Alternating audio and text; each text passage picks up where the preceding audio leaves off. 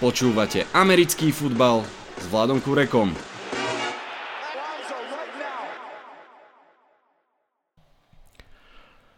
Volám sa Vlado Kurek a hlásim sa vám zo štúdia 8.0. Som doma z Londýna a plný neskutočných zážitkov a práve o Londýne a o zápase Giants Packers by som vedel hovoriť hodiny, ale nebojte sa, skúsim to zostručniť ako sa len dá, aby som mohol hovoriť aj o iných zápasoch samozrejme. No a prizval som si na pomoc v tomto prípade Ježoura, predsa len výhra nad Packers ma tak časovo a emočne zmohla, že by som mal problém v čase dobehnúť všetko zmeškané učivo z ostatných zápasov. Dnešný podcast tak bude mať tri časti. V tej prvej sa budem venovať Londýnu a tomu zážitku okolo pohybu, pobytu a príprav na zápas. V tom druhom, v tej druhej časti si s Honzom prejdem postrehy z hracieho kola, tam pridám aj pár viet k zápasu Giants Packers a potom samozrejme mnohí z vás už netrpezlivo čakajú na tú tretiu časť podcastu, v ktorej sa opäť budeme rozprávať o univerzitnom futbale. Držte si klobúky, dneska to bude určite viac ako hodinka, ideme na to. Vitajte a počúvajte. Poďme k tomu Londýnu. Väčšina z vás vie, že sme v polovici európskych zápasov. Čaká nás ešte jeden londýnsky, Broncos proti Jaguars a jeden eh, v Mníchove medzi Seahawks a Buccaneers. Uh, verím tomu, že viacerí z vás sa chystajú ešte na tieto zápasy a myslím, že robíte dobre, je to fakt skvelý zážitok. Ja som bol vlastne druhýkrát v Londýne na Giants a obidva razy to bol vynikajúci zážitok. Tento raz si myslím, že ešte lepší ako predtým, musím sa priznať. Ja som nazval dnešný podcast, že sú to tri príbehy a poďme práve k tým trom príbehom, ktoré sa všetky týkajú atmosféry predzápasovej a zápasovej v Londýne samotnom. Sú 100% pravdivé mimochodom a naozaj podľa mňa dokresľujú to, čo tam môžete zažiť. Prileteli sme mm, do Londýna inak už v piatok večer, e, klasická hmla a londýnsky dážď, tak ako má byť z katalógu. E, potom samozrejme e, presun tým pádom v zápchách cez celý Londýn, lebo z hodou okolností sa práve hral v piatok vo Wembley zápas Anglicko Spojené štáty americké vo futbale, takže naozaj bolo náročné sa predierať, ale vlastne ten prvý príbeh, ktorý vám chcem povedať, sa odohral už na letisku samotnom. A začal celkom neslávne, keď mi automat nezobral pas a poslali ma cez živého colníka, tak som prišiel k okienku a pánko sa pozera na moju Giants mikinu čiapku, pýta sa ma, že, že čo chcem teda v Londýne, že či tu bývam, alebo že či idem na zápas. Ja hovorím, že áno, idem na zápas, je to asi vidieť No on s úplne pokerfaceom mi hovorí, že no tak to mám pre vás zlú správu, budete tu musieť odozať listok na zápas a vrátiť sa domov. Ja som tak dve sekundy zostal fakt zmrazený, až kým som pochopil, že, že je to welcome forik eh, od uh, Angličana, tak som sa usmial, pozdravil, poďakoval a išiel teda ďalej cez check-in. No a je to naozaj taká jedna z ukážok toho, čo, čo sa všetko dialo a akým spôsobom to naozaj v človeku buduje atmosféru ja poviem, že sviatočnú, pretože pre Londýn to možno nie je až taká, alebo možno určite nie je taká prelomová záležitosť, predsa len fanšikov tam chodia pomerne pravidelne na všelijaké Champions League a tak ďalej. Možno, že ten základný rozdiel je v tom, že tentokrát prichádzajú fanšikovia v nejakých iných dresoch, ale zároveň si myslím, že trošku registrujú tú odlišnosť toho, že ide o iný šport, o NFL. Zažil som to viackrát. Ten druhý príbeh, hm, ten sa odohral v sobotu, odohral sa do obeda pri vstupe do metra.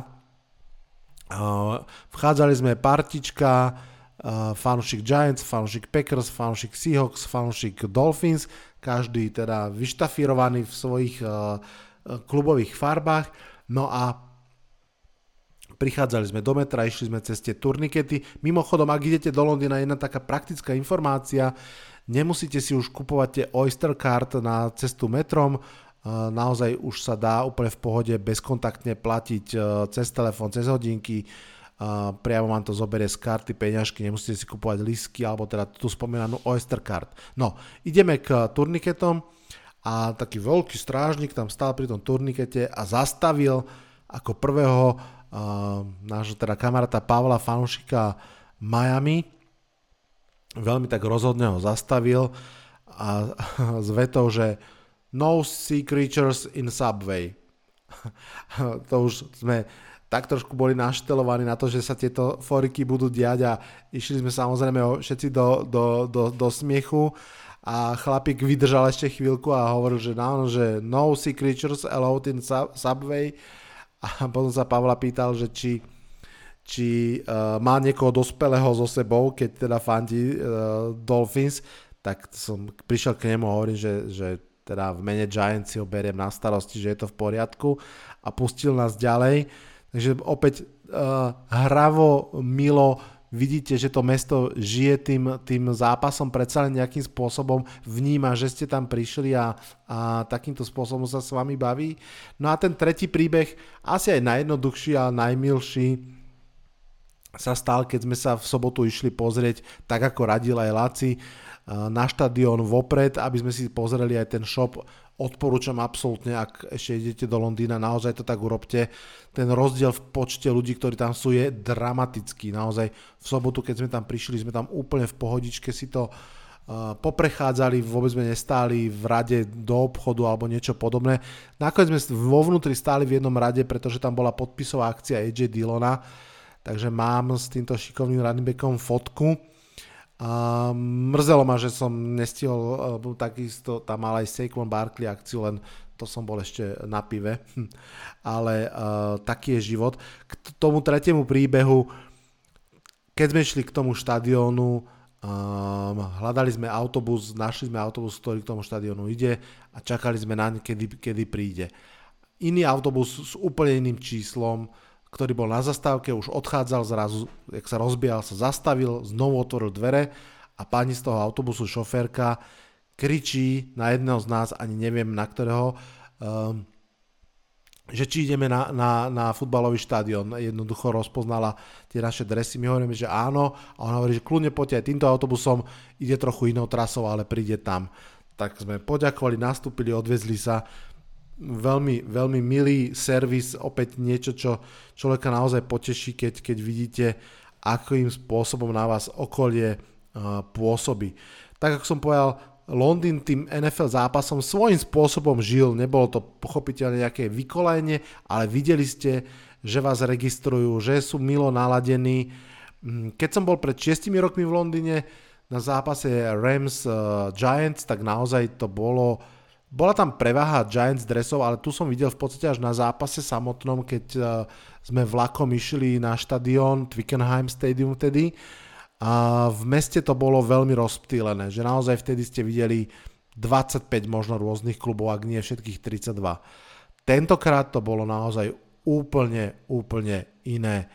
Tentokrát bol Londýn zafarbený žlto-zeleno. Na každom jednom mieste kopa fanúšikov Green Bay Packers, naozaj hm, ja som to tu v sobotu chvíľu sa snažil tak držať v hlave, ale potom som to vzdal, pretože to bolo naozaj pomer, ja neviem, že 50 ku 1, keď myslím, že 50 fanúšikov Green Bay Packers, jeden iný fanúšik a to bol teda väčšinou Giants alebo nejaký ešte úplne iný naozaj obrovský takeover Londýna z pohľadu fanšikov Green Bay Packers a hoci teda superi, musím povedať, že to opäť bolo veľmi pôsobivé, veľmi sympatické, bolo ich vidieť naozaj, že od hotela, keď sme išli k Packers pubu, tak tam už 20 minút pred otvorením pubu od 10. ráno či o 11. do obeda bola 50 mm, rada fanšikov, ktorí tam žltozelenom, syrovom stáli v rade, aby, aby do toho pubu mohli ísť.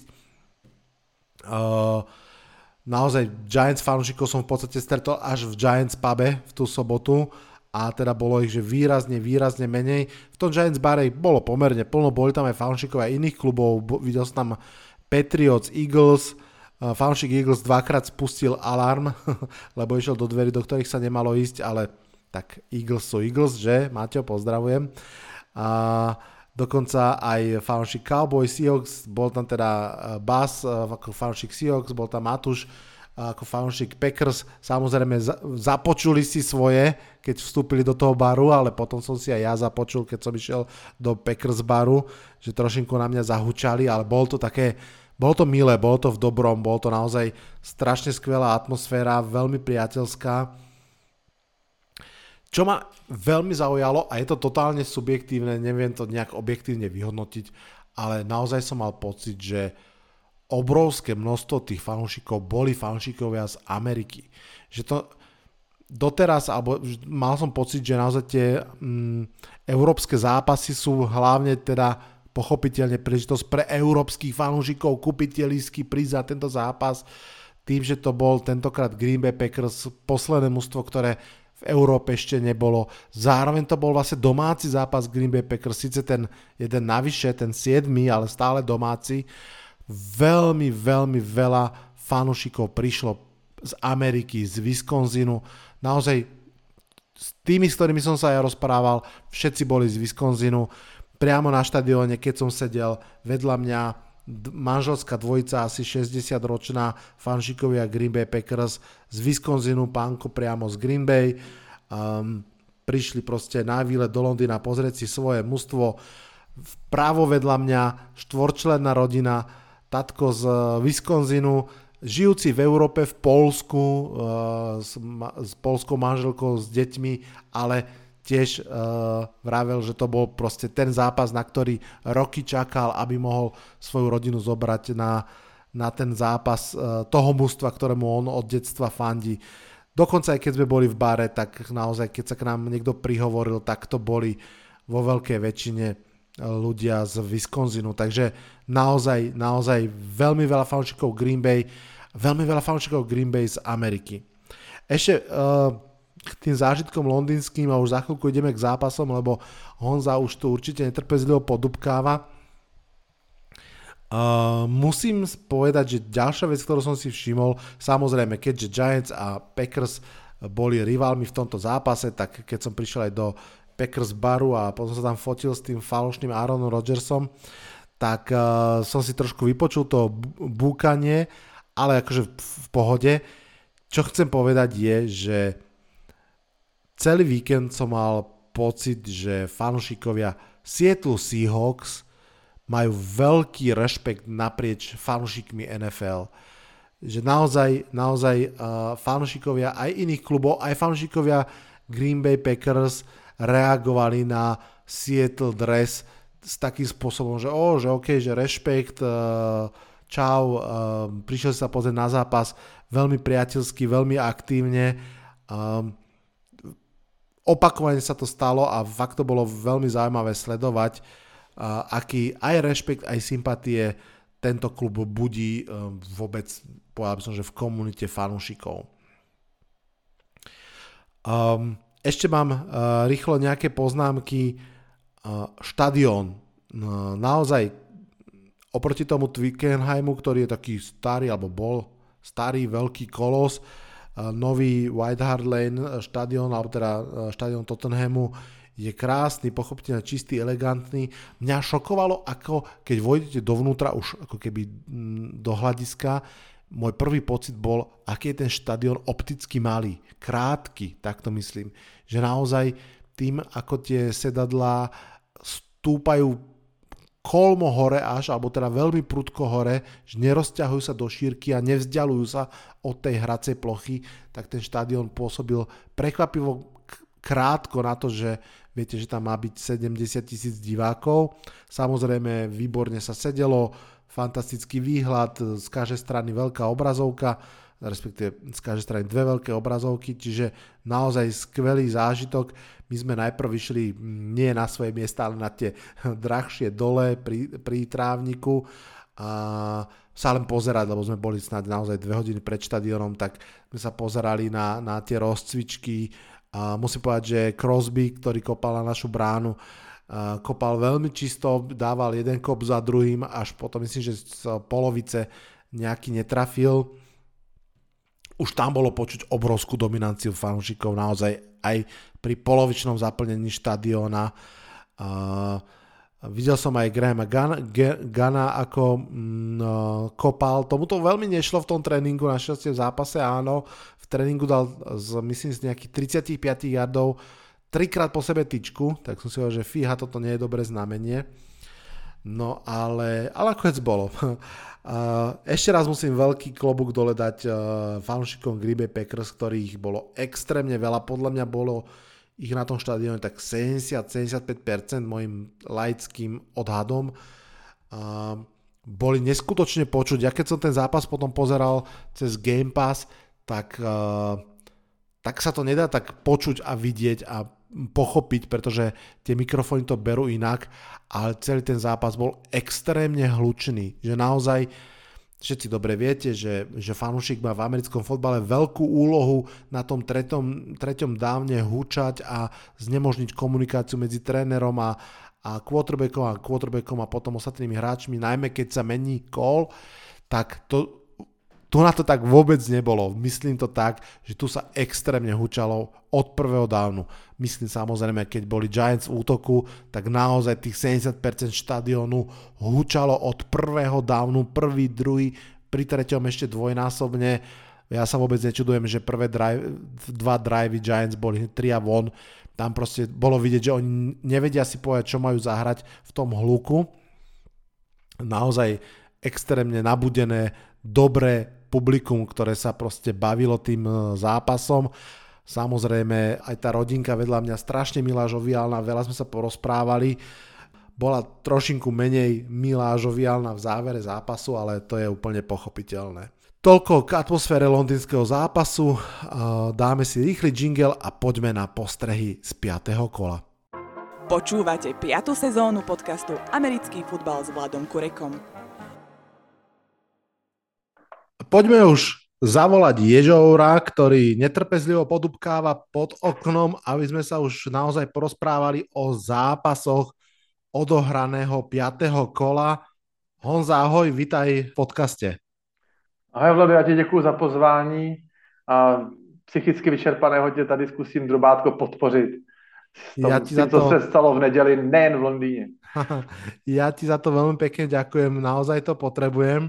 Ja som už tej poslednej predpovedi na nedelu hovoril, že to piaté kolo môže byť strašne zaujímavé aj tým, že už si myslím, že niektoré tendencie alebo niektoré veci môžeme začať vyhlasovať za tendencie alebo môžeme si povedať, že dobre, toto už si naozaj môžeme všímať. A dokonca mám pocit, že pri viacerých zápasoch som aj hovoril, že tam sa stretávajú dve mužstva, tak povedať, na kryžovatke spomínal som aj Colts a Broncos, asi aj k ním sa budeme musieť nejakým spôsobom dostať, pretože to, sú, to boli dve mužstva, ktoré aj sa trápili a potrebovali nejakým spôsobom jeden zatlačiť toho dru- druhého nižšie v snahe vystúpať hore, ale úplne typické zápasy ako Bengals, Ravens, Cowboys, Rams, to boli naozaj duely, kde sa už naozaj dalo čo to odčítať a myslím, že sa k ním všetkým dostaneme Pôjdeme na stredačku, ty máš pripravené 4 zápasy, ktoré ti udreli do očí, ja tiež. Tak uh, Honza, začni hneď tým tvojím prvým.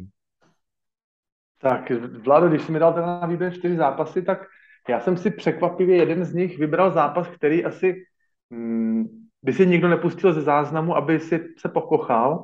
A tak nějak jsem si to vybral i částečně jako takovou reminiscenci právě na ten tvůj zmíněný Eh, čtvrteční noční fotbal mezi Denverem a, a Indianapolis. A já jsem si bral tedy zápas uh, Houstonu s Jacksonvillem, protože mi vlastně přišlo na mysl, že tři týmy z AFC South předvedli v tomto kole jedny z nejslabších ofenzivních výkonů. Vlastně naskorovali opravdu pár bodů a, a vlastně za to můžou děkovat vlastně jenom kickerům. Takže tenhle ten zápas mi tak jako utkvěl v hlavě z toho důvodu, že vlastně, když si to tak všechno srovnám v hlavě zpátky, tak i takovýhle zápasy se pořád ještě budou v NFL hrát. Hmm. Takový fotbal byl, je a bude. Jo? Není to jenom ta ekvilibristika Mahomese, shovel pasy, no pasy, nebo běhy Lamara Jacksona, kde si obránci sedají na zadek, nebo jednoručný keče, Lamar Jackson, Rainbow přes celý hřiště a tak. Já věřím, že by to diváci nejradši viděli, že by to nejradši měli i televizní společnosti, který jako rok od roku platí stále větší a větší peníze za ty televizní práva a jednoduše nechtějí, aby se o té jejich drahé televizní zábavě mluvilo jako o nějakým odpadu nebo ztrátě času nebo krvácejících očích. Jo? Takže ale prostě fotbal stále je tvrdý sport a ať chceme nebo ne, tak pořád ještě ten fotbal hrají i obrany světe div a které občas dokáží v tom zápase eh, si to tak říkajíc přivlastnit a hrát dominantní roli.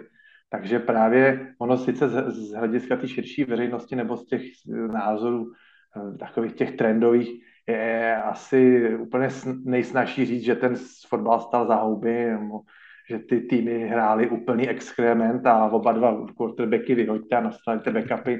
Já, jako já, jenom já, eh, trenér Indianapolis a trenér Denveru jsme se asi odhodlali teda zkouknout si ještě jednou zápas. Denver Colts, oni to měli povinně v rámci práce a já jsem to měl jako takovou obsesi, ale já můžu říct, když jsem se na ten zápas opravdu díval jakoby zpětně ještě jednou, tak já musím říct, že co do coverage, tak i co do tlaku na quarterbacky, tak jak Broncos, tak Colts odehráli obraně naprosto fantastický utkání. Já věřím, že nikoho nepřemluvím, aby se na to díval znova, ale opravdu ty obrany zahrály nadprůměrně. A když se k tomu samozřejmě připočte nějaká taková trošičku nepohoda v, v těch útocích obou týmech, my si nemáme s Denverem nic moc co vyčítat, prostě tam je ta nepohoda znát, tak prostě potom z toho může být low scoring game a jako zápas ne úplně okulahutícímu. Takže takovýhle zápas se teda hrál i, i mezi Jacksonvillem a Houstonem.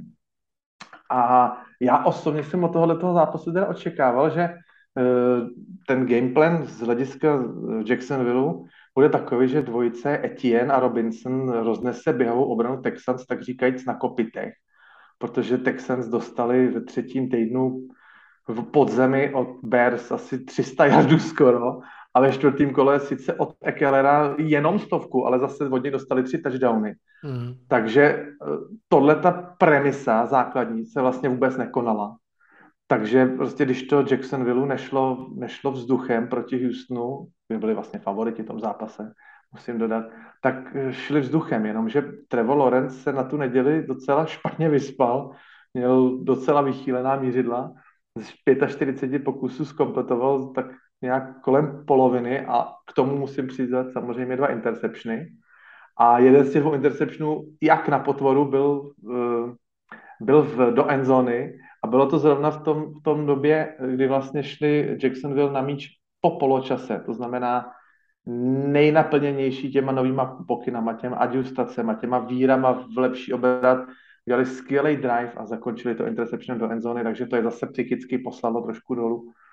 Takže naproti tomu Texans hráli to, co, na co mají síly, to, to, to, to, to, co jim ten kádr dovolí a musím říct, že Texans ve všech zápasech letošního ročníku byli, jak, tak, jak já vidím, jako kompetitiv, že ten tým není úplně odpisový, že by, že by se lámal v pase. Hrajou to, na co mají, učil si tí prostředky a třeba i takovýhle tým ze spodní části uh, ligy uh, může mít ve svým středu například třeba kandidáta na Offensive Rookie of the Year v podobě Damiona Pierce, který se jeví naprosto skvělý v světle, tenhle running back takže eh, nakonec to šlo tedy k tomu překvapení a, a Houston pro sebe vyhr, urval první výhru v sezóně. Ono potom, když ten tým dlouho na tu výhru čeká, tak přijde taková ta, ta urgence, taková to opravdu, že to opravdu chceme a necháme na hřišti totálně všechno, aby jsme to zlomili a už tam tu nulu v těch Ws neměli.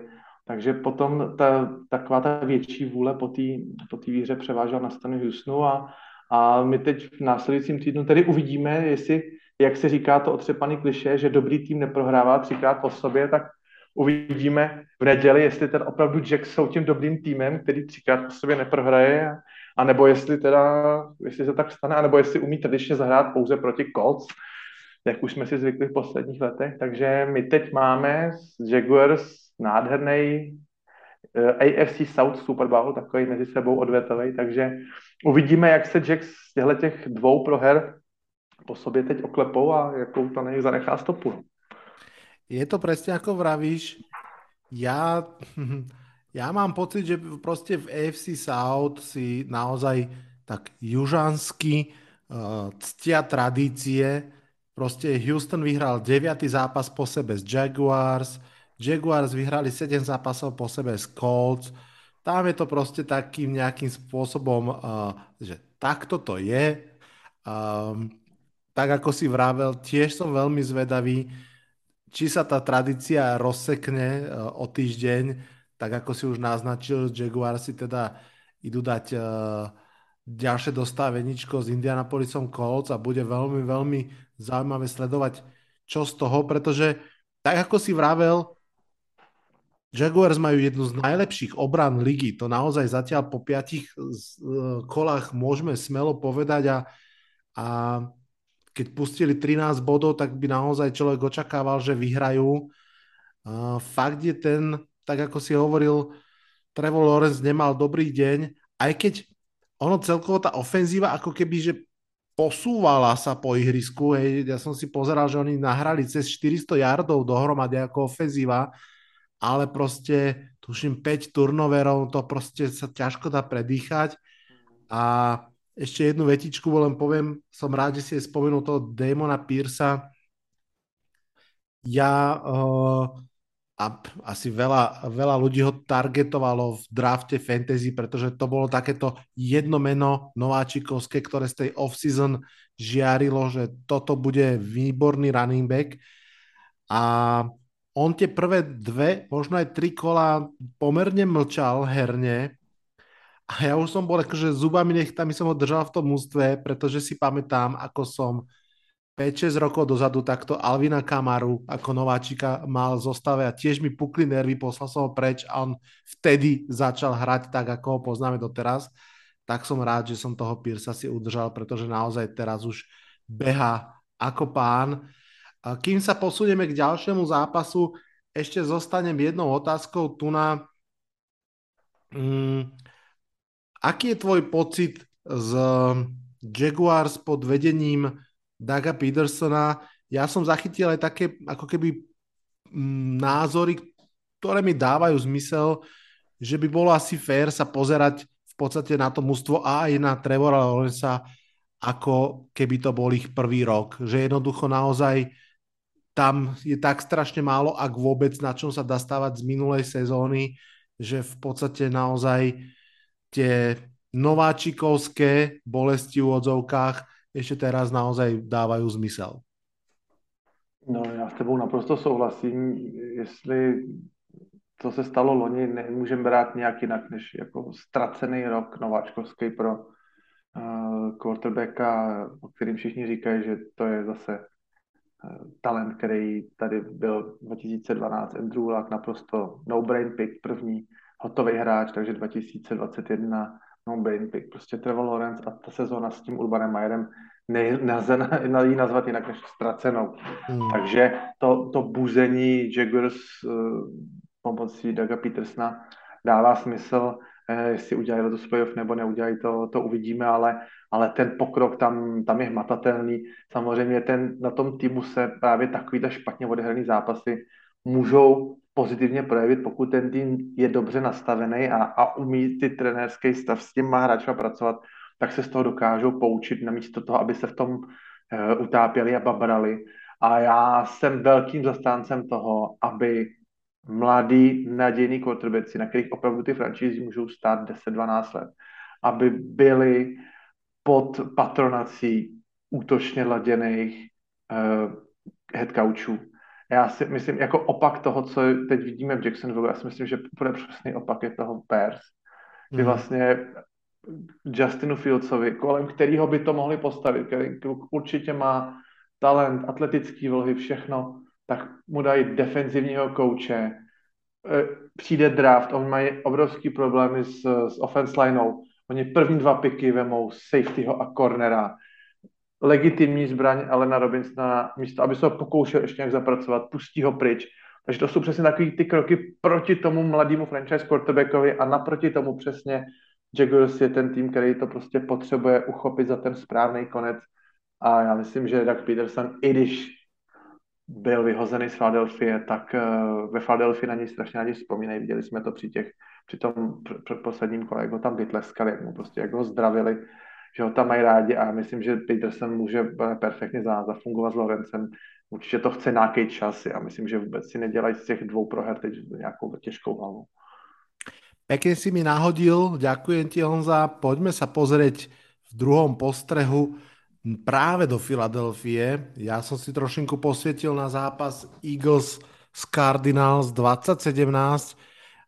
Je pravda, že tým Eagles som tak doteraz úplne ten priestor nevenoval a ako jediné a stále jediné neporazené mužstvo si to určite zaslúžia. Celkom zaujímavo môže znieť fakt, že v podstate tak ako pred týždňom Philly začínala z 0-14 a musela otáčať, teraz naopak 14-0 vyhrávala v tomto zápase keď eh, Jalen Hurts eh, dvakrát tak z jedného jardu doniesol loptu do endzóny, čo určite mohlo trošku aj nasrdiť majiteľov Milesa Sandersa vo fantasy. A, ale potom možno trošku začali frflať aj fanšikova na štadióne, pretože z toho 14-0 Eagles to tak trošinku začalo vyzerať, že púšťajú súpera do hry. A, tak trošku ako keby tá ofenzíva lelkovala, ak to tak mám povedať. A nakoniec to Kyler Mary a spol dotiahli až k 17-17. A tu mi prišlo celkom zaujímavé, že naozaj keď Filadelfii tak povedať stieklo do topánok, tak sa jednoducho asi aj prirodzene obratila na tú svoju najsilnejšiu zbraň a to sú stále behy. Naozaj to je ich supersila za toho stavu 17-17 dali dokopy drive, ktorý mal 17 hier, z toho 13 behových, prešli celé ihrisko, zožrali bez dvoch sekúnd 8 minút. Mm, nakoniec nakoniec um, iba kopali, ale tak či tak ako keby urobili naozaj dôležitý krok v tom momente, ale zase rovno musím povedať, že nakoniec to nemuselo stačiť, pretože ten záver zápasu v podstate kľudne mohol byť veľkým comeback victory v režii Cardinals a Kylera Maryho. Keby to tak trošku zase kardinálovsky nepomrvili na záver, Kyler Mary slajdol v domnení, že je na prvom dávne, nebol na prvom dávne, nevedel o tom, uh, spajkol loptu, mysliaci, že má ďalšie tri dávny, ale hups, zrazu z toho bol štvrtý down a zo situácie, kedy naozaj on ešte kľudne mohol hrať, on mal skoro minútu, uh, nakoniec išli kopať na vyrovnanie a ešte aj nepremenili ten kop a bolo z toho piaté víťazstvo Eagles. Mm, ja ti poviem, čo mne z toho vychádza a som zvedavý, či so mnou budeš súhlasiť, alebo to budeš rozporovať. Um, musím povedať, že áno, Eagles sú 5-0, Myslím si, že hrajú vynikajúco, že vidieť je, je vidieť, že minimálne v NFC sú asi najkompaktnejšie mužstvo, že v všetkých tých fázach hry majú naozaj silné veci. Áno, aj v tej pasovej, naozaj tento rok kľudne už môžeme hovoriť o pasovej hre Eagles, tam minimálne dve veľmi pekné lopty na Devonte Smitha išli. A ale trošinku mám pocit, že Cardinals nie sú úplne až také mústvo, ktoré by ich malo tak pritlačiť k stene a v podstate ich kľudne aj mohlo poraziť, ako sa stalo. A mám takú ako keby otázku v sebe, že čo, by sa, čo sa stane, ak v playoff niekto na nich vyťahne naozaj skvelú obranu a povie, no tak porazte nás jednodimenzionálne, čo sa udeje ale zase na druhú stranu sa aj pýtam, že či vôbec existuje také mužstvo v tejto chvíli, ktoré by im toto mohlo urobiť v NFC. To je moja prvá otázka na teba, že či, či máš pocit, že niekto dokáže ten zápas vydrapnúť aktuálne Eagles s pazúrou, alebo sú pre teba uh, najlepším mužstvom v konferencii? Uh jedno z nejlepších mužstev v konferenci naprosto bez pochyby, protože uh, Philadelphia už letos ukázala, že uh, já s tím úplně třeba s tebou nesouhlasím, že poráží soupeře jednodimenzionálně. Jalen Hurts udělal tyhle tý off-season úplně galaktický krok, co se týká pasové hry. A já myslím, že právě, že ty týmy se pořád ještě tak nějak nějakých těch jeho play actionů pořád bojí a že, že tam je taková ta nejistota, že ten kluk opravdu, co se týká těch pasových hry, vyzrál a že přes právě třeba Devontu Adamse nás dokáže porazit nějakou jednou, dvěma nebo třema big play za zápas, že to bude bohatě stačit že ty týmy jsou pořád takový jako dost, dost na, na špičkách opatrně a neudělají to, že by vrhli 8 lidí do boxu a úplně to sadili na jednu kartu, tak po zemi nás neporazíte. Oni jsou si všichni dobře vědomí toho, že, že, že, ta, že ta hrozba vzduchem může přijít.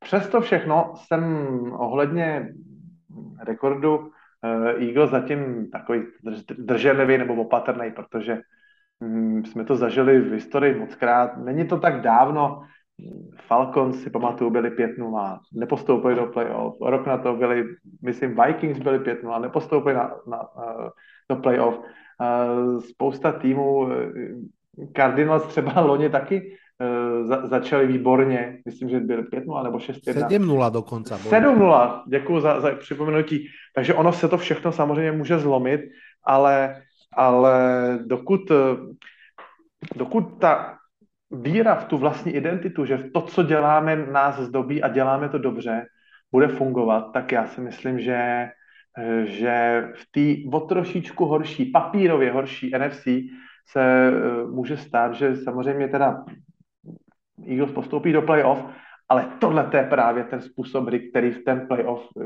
si myslím dost často slaví úspěch. Dobrá obrana, čerpat hodiny, bejt, bejt, na, bejt na míči, já si dovedu představit, že teď třeba by se mohli střetnout uh, Eagles například třeba s Packers, abych si úplně v pohodě vsadil na Eagles, protože v tom, jak ta jejich hra v současné době vypadá, tak bych jim rozhodně věřil víc. Hmm, to určitě ano. Eh, mňa by skôr zaujímalo, a teraz naozaj uh, chcem ukloniť fanúšikov Eagles, že mm, so všetkým rešpektom k tomu mústvu, mňa by zaujímalo veľmi hypoteticky, dajme tomu, keby sa v playoff stretli s Tampou, ktorá by prípadne dokázala naozaj tie behy úplne zavrieť, že čo by sa potom dialo, ale je to extrémne hypotetické a v tejto chvíli tiež sám som si neistý, či vôbec existuje taká obrana v tejto chvíli, ktorá by mohla úplne vypnúť Eagles behy, ktoré naozaj sú fantastické už len tým, ako sú uh, rozdelené, že to naozaj ako Hertz behá, to proste to ani len, to ani nie je Lamar Jackson, pretože Lamar Jackson je extrémne hbitý, ale naozaj Jalen Hurts tam prináša tú silu ako mladý Cam Newton a tam, že to je vidieť proste pri tých pretlačačkách a on keď to vlastne ani nemusia fejkovať uh, snap do Wildcat, že on to jednoducho naozaj zoberie, ako keby bol running back a ten jeden yard tam urobí. Máš, Vlado, ještě se zeptám, jestli to je jenom můj pocit, nebo jestli třeba se s tím ty taky stotožníš. Já mám pocit, že když srovnám eh, běh Lamara Jacksona, ten mi přijde od první chvíle obrovsky eh, takový našťavený, dynamický. Ten hráč prostě opravdu každým krokem úplně, úplně krájí ten vzduch, ale u eh, Jelena Hrce mám pocit, že ten kluk běží strašně jako klidně, jak takový, mi to připadá, jak takový eh, takový jogging, že, jo, že, že, ty, že, že ten běh je opravdu, že skenuje před sebou, že kam se ten obrátce pohne doleva, doprava, kudy ho oběhnu, že to je, že ten jeho, ty jeho běhy na mě působí mnohem jakoby klidnějším, takovým pohodovějším dojmem, sleduje přesně to, co si ty třeba eh, poznamenal s tím Kellerem Marim, že neměl úplně přehled, kde je hranice prvního downu, tak já si myslím, že ten Jalen Hurts ví naprosto úplně precizně, přesně, jde si právě krok po kroku pro tu novou sadu těch downů. A já mám pocit, že, že, ty, že to je taková klidná síla to běhání, že to není úplně takový to nakrev, jo, když se rozeběhne mm-hmm když se rozeběhne Josh Allen, tam taková ta urgence, teď se ta hora masa prostě valí dvoumetrový chlap ale ten Jalen Hurts mi přijde, že běží, jak, jak kdyby se tak jako vznášel na obláčku, tak jako si po špičkách vykusá pro první down. Mm-hmm. Působí to na mě strašně jako tak plynule, lehce, přirozeně, že tam není úplně takový ten, když, jak když prostě dá Derek Henry hlavu mezi ramena a prostě jde do toho. No, to působí na mě tak jako hodně pohodově, vyrovnaně, klidně. Ale áno, je, je tam, je tam taký ten taký rozvážnejší okamih a on akože trošku mi to ešte pripomína Tysona Hilla. že je to také, že presne, že je to atletické, ale nie je to to um, freneticky, bleskovo, rýchle, ale Áno. skôr také, že tadiaľ to idem, tadiaľ to viem, že to prebehnem teraz a presne ani to neprebúram ako Juggernaut uh, za každú cenu, ale proste mám dostatok síly a rýchlosti, aby som proste tou skulinou prešiel. Hm. Ono možná ten, ten precizně nadizajnový běh, nadizajnovaný běh působí přece jenom takovým klidnějším dojmem, než když je to takový ten uh, po třech rídech, takový ten úprk skremblovací do někam, do volného prostoru, asi to působí jako trošku jinak potom. No. Ešte jednu rýchlu poznámku pridám. Um, musím povedať, že ma milo prekvapuje zatiaľ Hollywood Brown. To spárovanie s Kylerom Merim herne dáva pre neho zmysel. Vyzerá, vyzerá v tejto sezóne zatiaľ dobre, hrá dobre, chytá, čo treba. A opäť je to možno už snad 5. 6. príklad a som zvedavý, ako s tým bude Liga ďalej narábať, že stavanie na tých bývalých univerzitných dvojčkách proste má niečo do seba. Lajčíky zdieľania? Áno, prosím. Poďme k tretiemu zápasu, som zvedavý, čo si vybral Honza tentokrát. Já jsem pak nějak pořád jsem se snažil držet ty naší konference, ale přece jenom to, ten, ten průnik, pro mě ty zápasy jsou vždycky takový zajímavý. Když hraje prostě EFC proti NFC, takový, takový ty krosy, to, ty soupeři, který se potkává jednou za čtyři roky, pro mě to prostě má takový náboj, takový ty neokoukanosti. Samozřejmě ty divizní duely mají náboj, ty týmy se znají, ale, ale když také potkáte někoho, koho čtyři roky nevidíte na hřišti, pokusíme hrát to Super Bowl, tak je to vždycky to bude něco jiného.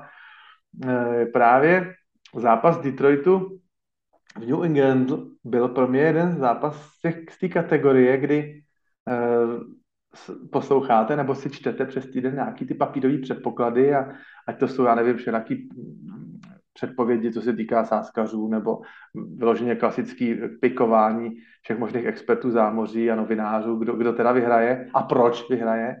A, a každýho, kdo, koho jsem slyšel mluvit o tom, tom zápase v nějakým preview, tak tvrdil, že prostě sice Detroit má slabší, no slabší, vyloženě slabou obranu, ale že prostě Patriots s třetím quarterbackem na, na depth chartu tomu jejich high octane útoku absolutně nemůžou stačit, že prostě Detroit rozpoutá takový ty bodové dostihy a, a že Patriots s ofenzivním mágem Petriciou, že tomu nemůžou, tomu nebudou stačit.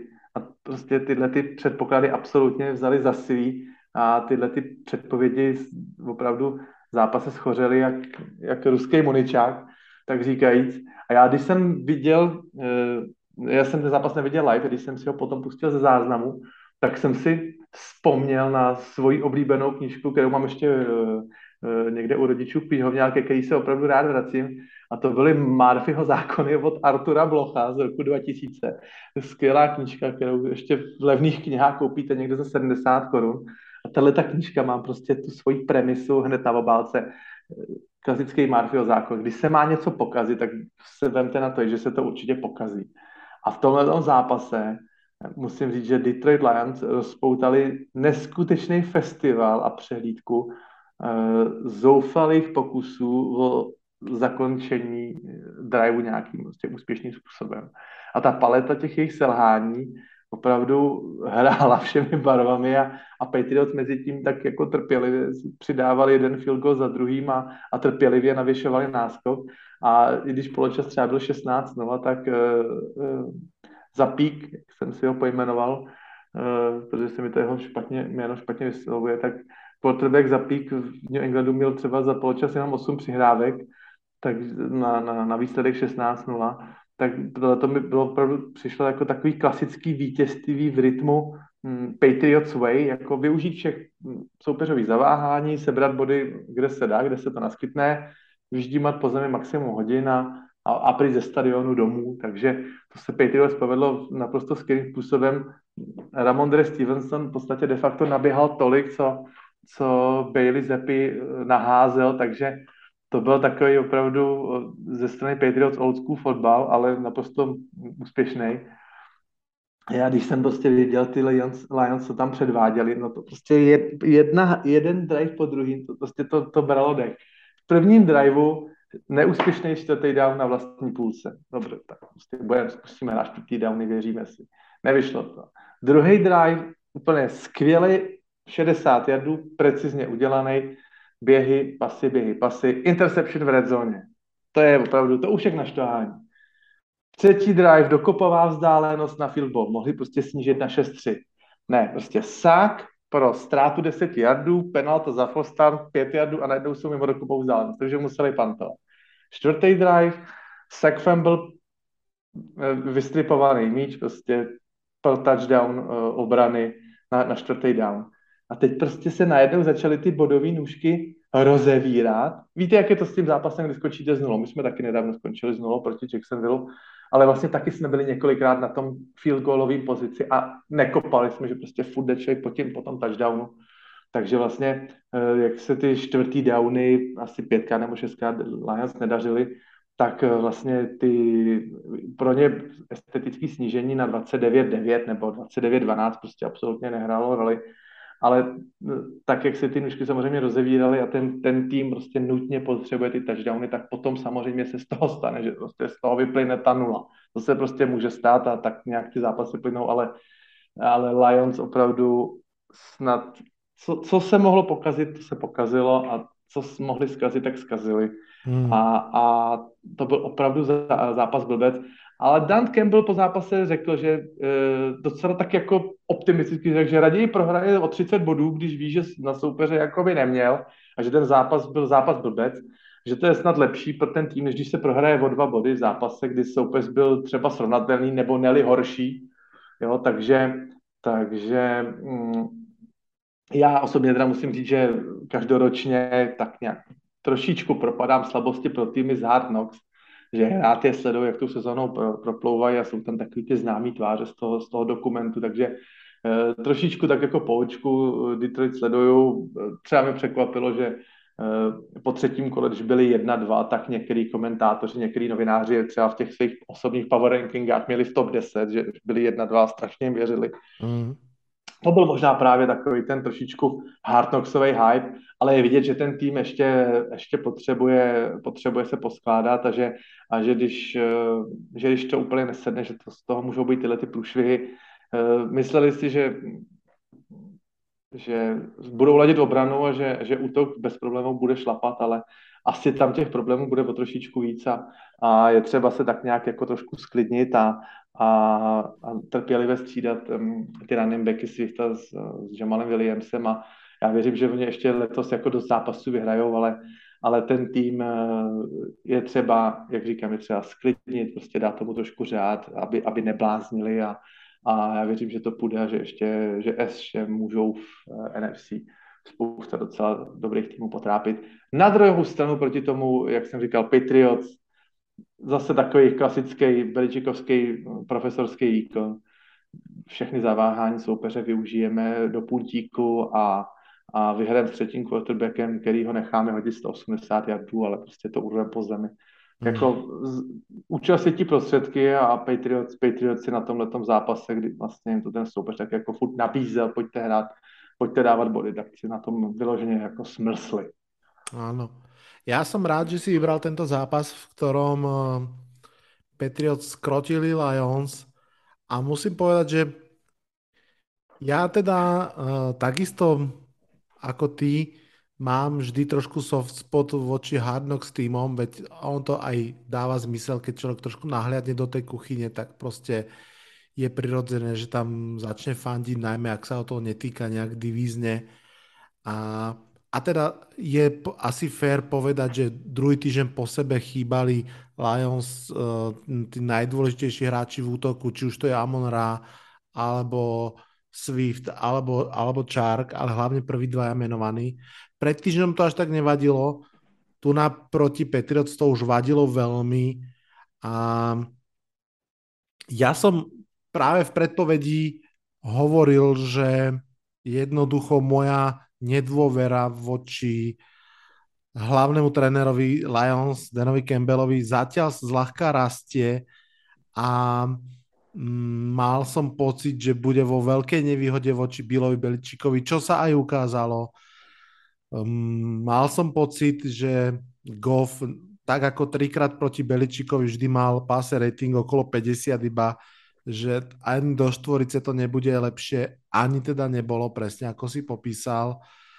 Uh, naozaj, naozaj 1-4 sú v tejto chvíli Detroit Lions a ja mám taký leitmotiv tejto sezóny pozerať sa na tých trénerov, predsa len uh, zažívam aj v Giants vlastne štvrtú trénerskú um, inšta, štvrté trénerské inštalovanie toho nového týmu a vždy, vždy to bolo o tom, že ako dlho to trvá a vždy to bolo o tom, že v tej druhej sezóne to zrazu už proste prestalo stačiť, že tie prehry, keď v prvej sezóne boli, tak sa dali prejsť, v tej druhej nie a, a vidím teraz ten opak, ktorý, ktorý e, funguje a k tomu sa dostaneme neskôr.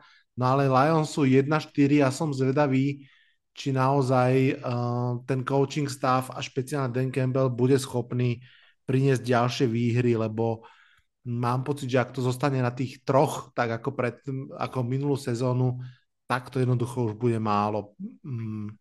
Každopádne, každopádne ešte rýchle dve poznámky. Prvá je, že Honza, nevieš mi náhodou pomôcť takto na prvú, že na ktorom mieste v divízii sú Patriots aktuálne?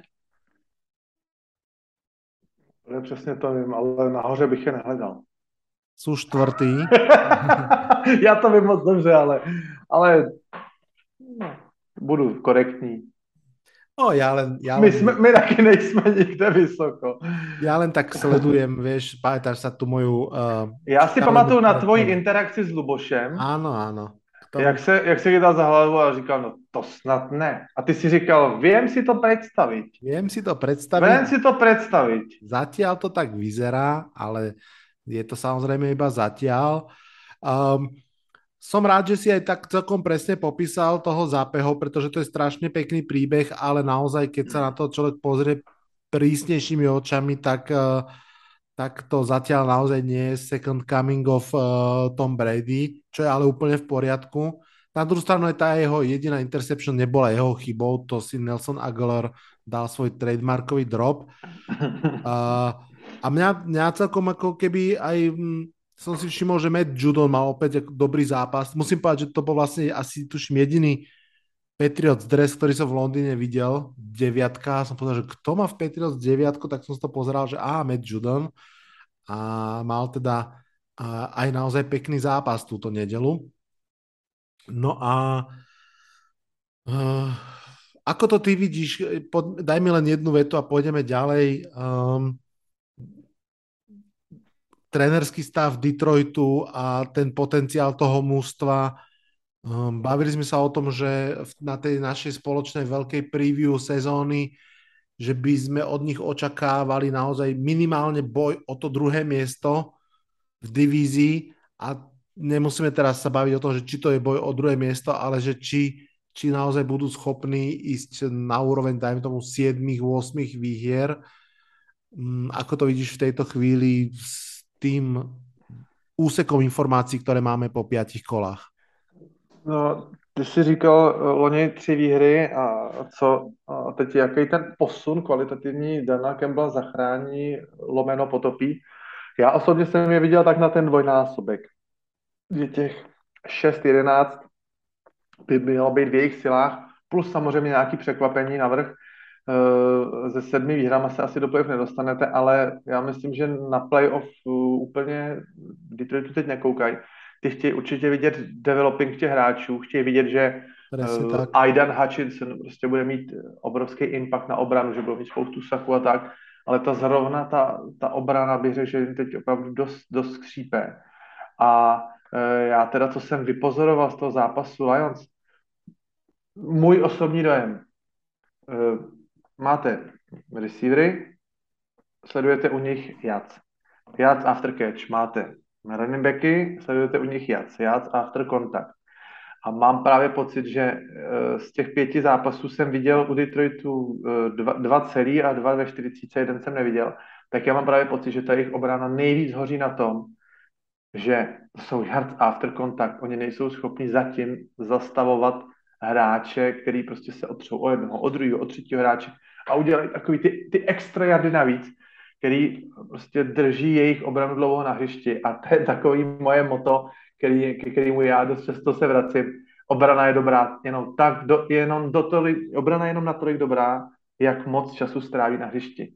Každá mm. obrana je dobrá v prvním poločase, protože čerstvá a jakmile těch driveů proti vám je moc a vy jste na hřišti hodně minut, potřebujete pár tři a ven, abyste tam šli, udělali práci a zase šli odpočívat a šetřili tu energii na, ten, na ty zbytky těch zápasů. A to právě mám pocit, že jak um, Detroit má proti sobě ty dlouhé drivey a dlouho času tráví na hřišti a nedaří se jim ten tackling, takový ty, ty fundamenty toho, té obrany, prostě potkám se s hráčem a musí ležet neudělá krok, takže to je strašně jako vysiluje a ten hráč spíš pak jde na hřiště a přemýšlí o tom, jestli je nebo není unavený, než o tom, aby přemýšlel, jak třeba se dostane přes ofenzivní lineaře na, na quarterbacka, takže takže tohle to já osobně za sebe vidím největší, největší problém současných Lions, ten, ty yards after contact, ať je to prostě s running backem nebo s receiverem, mm-hmm. dostávají tam strašný, strašlivý porce yardů. Mm. Souhlasím s tebou úplně teď mají teď maj bye week, teď mají volno a pak jedou na mega zápas do Dallasu a tam musí něco předvést nutně. Mm. Protože pak budou, pak budou mít uh, Miami a, a Packers, který určitě do posavať mají asi trošku lepší sezónu než, než Lions a budou v těch zápasech uh, favoriti a budou to chtít urvat, takže vždycky po tom bajíku by zase měl být ještě kvalitativní posun, vidět ještě víc. Odpočineme si, připravíme se na soupeře. Kor, když je to uh, příprava na soupeře, který ten bajík nemá a má vlastně pro, proti vám uh, o týden mín, takže, takže um, uh, uvidíme, teď, teď se musí předvést za 14 dní. A to zase bude smerovať podľa mňa úplne jasne aj k tomu coachingu, pretože či z toho naozaj urobia výhodu. Poďme ďalej, poďme k štvrtému zápasu, o ktorom sa porozprávame. Ja som si vybral Chargers proti Browns, ďalší tesný zápas, ďalší zápas, ktorý podľa mňa priniesol nejaké odpovede, ale aj trošku nám nastolil ďalšie otázky, to už tak chodí v NFL. Začneme tými odpovediami. Austin Eckler je späť, myslím. Po tom prespanom úvode sezóny naozaj druhý zápas po sebe, veľký výkon, doslova proste ťahal to mústvo k výhre a to pritom hovoríme o zápase, kde sa čakali výborné výkony po zemi a hovoríme o zápase, kde hral Chubb výborne, mal dva touchdowny, Hunt hral veľmi dobre, mal jeden touchdown a keď v tejto konkurencii naozaj mám pocit, že ten Austin Eckler bol ešte o niečo lepší, tak to um, už naozaj signalizuje veľmi pekný výkon. Navyše, čo stojí za to spovedať, je, že ho odštartoval v takom tom kritickom momente, keď to bolo 0-14, eh, naozaj Browns vleteli do toho zápasu veľmi slušne, Chargers sa pozerali vľavo vpravo, Eckler tam dal potom taký ten cez 70 yardový beh a naozaj uh, rozbehal, rozbehal to mústvo k vtedy k field goalu, field goalu, ale proste k bodom a k hre. Mimochodom v tom behu keď som to pozeral, fantasticky blokoval pre neho Zion Johnson a mm, treba povedať, že Chargers zdá sa, že druhý rok po sebe, tak v strede prvého kola trafili veľmi kvalitného ofenzívneho linemana, to je investícia na dlho. No a okrem toho, že Eckler sám ten nabehal 173 yardov, tak uh, Herbert pridal vzduchom ďalších 228 yardov a to sa už dostávame k tomu, o čom ten zápas bol, že naozaj na oboch stranách tá obrana nefungovala tak, ako by, tak, ako by mala, pretože ešte si povieme, dobre, Eckler výborne behal, Herbertovi veríme, že tých 250 yardov je pre neho bežná porcia, ale keď si uvedomíme, že útok Browns stále s Jacoby Brissettom im sekundoval naozaj do poslednej chvíle, tak je to trošku aj klobúk dole voči Jacoby Brissettovi, ktorého ty dobre poznáš a on asi naozaj nikdy nebude proste elitný quarterback, ale zase je to taký ten poctivý, rozumný quarterback, ktorý má slušný floor, ako sa hovorí v Amerike, že proste nedokazí ten zápas, aspoň nie často. A tu na naozaj, naozaj držal tých Browns hre podstate d- veľmi dlho, aj keď nakoniec tých Browns možno práve on trošku pochoval tou, interception v závere zápasu, mm. čo je asi ten rozdiel medzi tým OK quarterbackom a už naozaj veľmi dobrým quarterbackom. Uh, za mňa otázka, ktorá stále zostáva a kľudne budem po, rád počuť na, uh, od teba názor. Chargers sú v tejto chvíli koľko, 3-2, nejakým spôsobom sa držia v hre aj s tými zraneniami, ktoré ich postihli, ale toto asi nie je výkon, ktorý by mal zaručiť nejaký väčší úspech, že? Eh, já bych byl malinko k Chargers schovývavý, protože oni teď byli mm, nuceni absolvovat eh, dva týdny po sobě, dva venkovní zápasy v tom východním časovém pásmu a dokonce po tom zápasu v Houstonu oni, to jsem četl, tak zvažovali, že by nejradši na tom, na tom východním břeží zůstali a potrénovali si tam a pak si jenom přelítli do, do Clevelandu na ten zápas, že si udělali takový týdenní triben, pak nakonec z toho sešlo, ale víte, jak je to, jak, jak ty hráči jsou citliví na, ty, na, tu, na tu přípravu k tomu zápasu, kdy uh, tak teď musíte vstát, teď se musíte dobře nasnídat, aby vás nebylo dobře, a pak se musíte lehce obědvat stretching a v jednu, se, v jednu po obědě se na zápas. Takže oni oba dva tyhle ty zápasy venkovní od vlastně od jejich desíti dopoledne, když to tak jako přeženu, tak oba dva zvládli vyhrát.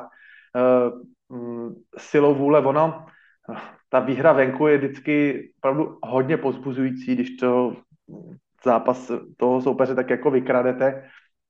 Já si spíš myslím, já mám obavy pořád eh, o, to, o ty rozhodnutí toho jejich trenéra, protože mm. to, co tam předvel na konci při tom, že se rozhodl hrát čtvrtý down nesmyslně, úplně nesmyslně, eh, Cleveland s Jacoby Brissettem už byli bez timeoutů, prostě Chargers stačilo odkopnout a prostě udržet potom v kontejnu, udržet hráče ve hřišti a nechat běžet čas a oni se rozhodnou pro prostě zahrání čtvrtého downu. Já, já na, na nějakou analytiku, já tomu jako věřím, že tomu můžou přikládat váhu, ale Tam vždycky, je třeba, vždycky je třeba zvážit veškeré okolnosti okolo. Já nevím, jakým způsobem se do té zápasové analytiky dokáže vtěsnat to, jaký je Jacoby Brissett, prostě quarterback, jestli je schopný udělat clutch drive za dvě minuty přes celý hřiště. Protože samozřejmě oni kdyby si, oni kdyby si, eh, oni kdyby si kopli za tři body, tak Brissett by museli do touchdownu.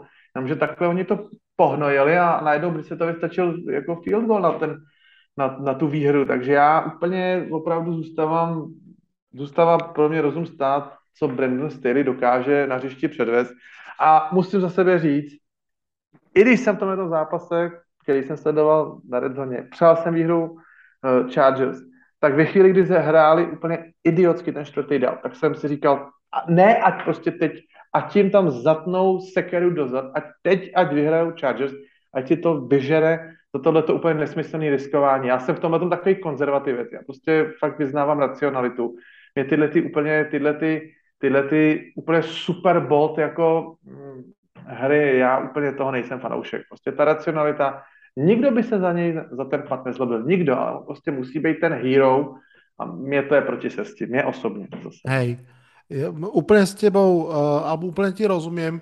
Myslím si, a iba si to myslím, že tam mohol hrať naozaj úlohu aj to, že tá ofenzíva im išla o mnoho viac ako defenzíva. Hej? Že v tej chvíli mali proste v ofenzíve 400 yardov nahraných, dá sa povedať, že sa hýbali ako chceli a naopak v tej obrane si neverili. Čiže asi, ja som mal z toho trošku ten pocit, že Staley jednoducho mm, si povedal, že budem viac veriť svojej ofenzíve, ktorá má lepší deň ako obrana. A tomu celkom aj rozumiem, Otázka je možno ten play call, že či to teda naozaj mal byť uh, hod na, na receivera, na Mikea Williamsa, myslím. Na Mikea Williamsa, áno. Hej, keď, keď naozaj už sme spomínali Eklera, ako mu to išlo, ale to zase niekto povie, no tak veď áno, čakali beh, čiže je správne hodiť. Je to proste košatý strom rozhodnutí. Um, Vlado, na vlastních 45. Áno, ano, presne. To je pro mě to fascinující. Kdyby byli o 10 jardů dál, tak ještě řeknu, ještě dobře přimhouřím oči, ještě řeknu, tak, tak dobře. ale když hraju na vlastní 45, tak buď mám připravenou takovou hru, že to prostě Herbert vezme míč do ruky, nemá šanci být sakovali, nemá šanci prostě přijít o míč, ve vteřině dává do nějaký slenty, prostě to je totálně jistý míč, ale nevím, nevím. No. Asi tomu nerozumím fotbalu. Nevím. Nie, podľa mňa tomu rozumieme dobre, presne to tak, ako vravíš, ja súhlasím s tebou tiež, že bol to zbytočný risk, bol to priveľký risk, že, uh, podľa mňa aj v kombinácii s tým playcallom, aj s tým rozhodnutím vôbec o to isto, nakoniec bolo riskantné. A musím povedať, že zase sa dosáme k tej trénerskej téme, mňa baví, že nie je to prvýkrát ani posledný, kedy asi takto trošku riešime toho Staleyho. Mm, on naozaj má také výkyvy minulý rok, ak si pamätáš, išiel strašně veľa tých čtvrtých dávnov, extrémně. Na vlastních 20 mm-hmm. jsem ho taky viděl jít čtvrtý down. Tento, Tenkrát tento... samozřejmě úspěšně, on ho zahraje úspěšně a vždycky ten úspěch to samozřejmě potom trošičku, ale ano. jede o princip spíš. No. Ano. Tento rok je to také možno konzervatívnejšie, zrazu prišlo toto. Musím povedať, že ja osobne mu v celku vyčítam aj to, že nechal Herberta v tom zápase, keď mal dochrámané rebra, alebo čo to, že tam, tam príde mi to, príde mi to také m, mm, trošku celé m, neošefované, tak ako by som si predstavoval. Každopádne, tak ako si povedal, Chargers dve, dve uh, tesné, mm. ale výhry zvonku držia, držia sa aj v tej divízii, aj v tej konferencii nadúpanej čakajú aj samozrejme na to, kto z tých kľúčových hráčov sa im vráti. Niektorí sa im nevrátia, vieme, ale na Kinena Alena sa stále myslím čaká. Um, teraz som si úplne neistý, že či hral aj JC Jackson, ale tuším hral. Uh, ale každopádne, každopádne je to mužstvo, ktoré potrebuje sa ešte trošinku viac dať dohromady. Poďme, poďme ďalej, poďme k piatému tvojmu tretiemu zápasu, který si vybral? Tak eh, vybral jsem si teda zápas z NFC, to už byl zápasy z té pozdější eh, várky, to byl zápasy od půl 11. a to byl zápas uh, Dallasu, který přijel tak říkajíc na své domácí hřiště do Los Angeles, protože komunita fanoušků Cowboys v Los Angeles je velice dobře známá. Já si pamatuju, to bylo ještě s Erikem Fisherem, když se ještě začal stavět stadion SoFi, když hráli na tom náhradním stadionu USC Memorial Coliseum, tak tam bylo úplně vyprodáno asi 50 tisíc fanoušků Dallasu. Já si na to, na to nemůžu zapomenout, jak to tam bylo bílo-modrý a že Dallas měl vždycky uh, na, na, na západním pobřeží obrovskou oporu, ať hráli třeba i San Diego, tak to bylo vždycky plný, plný jejich fanoušků. Eh, takže tam se tomu vůbec nedivím, že tam bylo hlasitějc na, na třetí downy Rams, než, než když to bylo naopak. Uh, to, co předvádí Dallas teď s náhradním quarterbackem Cooperem Rushem, to opravdu zvedá na jedno obočí. Já, mě to, mě to celé to, co se tam teď děje v Dallasu, tak uh, mi připomíná nedávnou situaci, kdy Dallas Cowboys s neznámým quarterbackem ze čtvrtého kola a se zraněným Tomem Romem na lavičce hráli takový ten poctivý, fundamentální fotbal. Naprosto skvělou obranou, kde hráli Sean Lee, Orlando Skendrick, Anthony Hitchens, takový ty opory dlouholetý, Benson Majova, Sack Leader. Byla tam poctivá běhová hra, nejlepší sezóna Ezekiela Eliota, 1700 jardů skoro.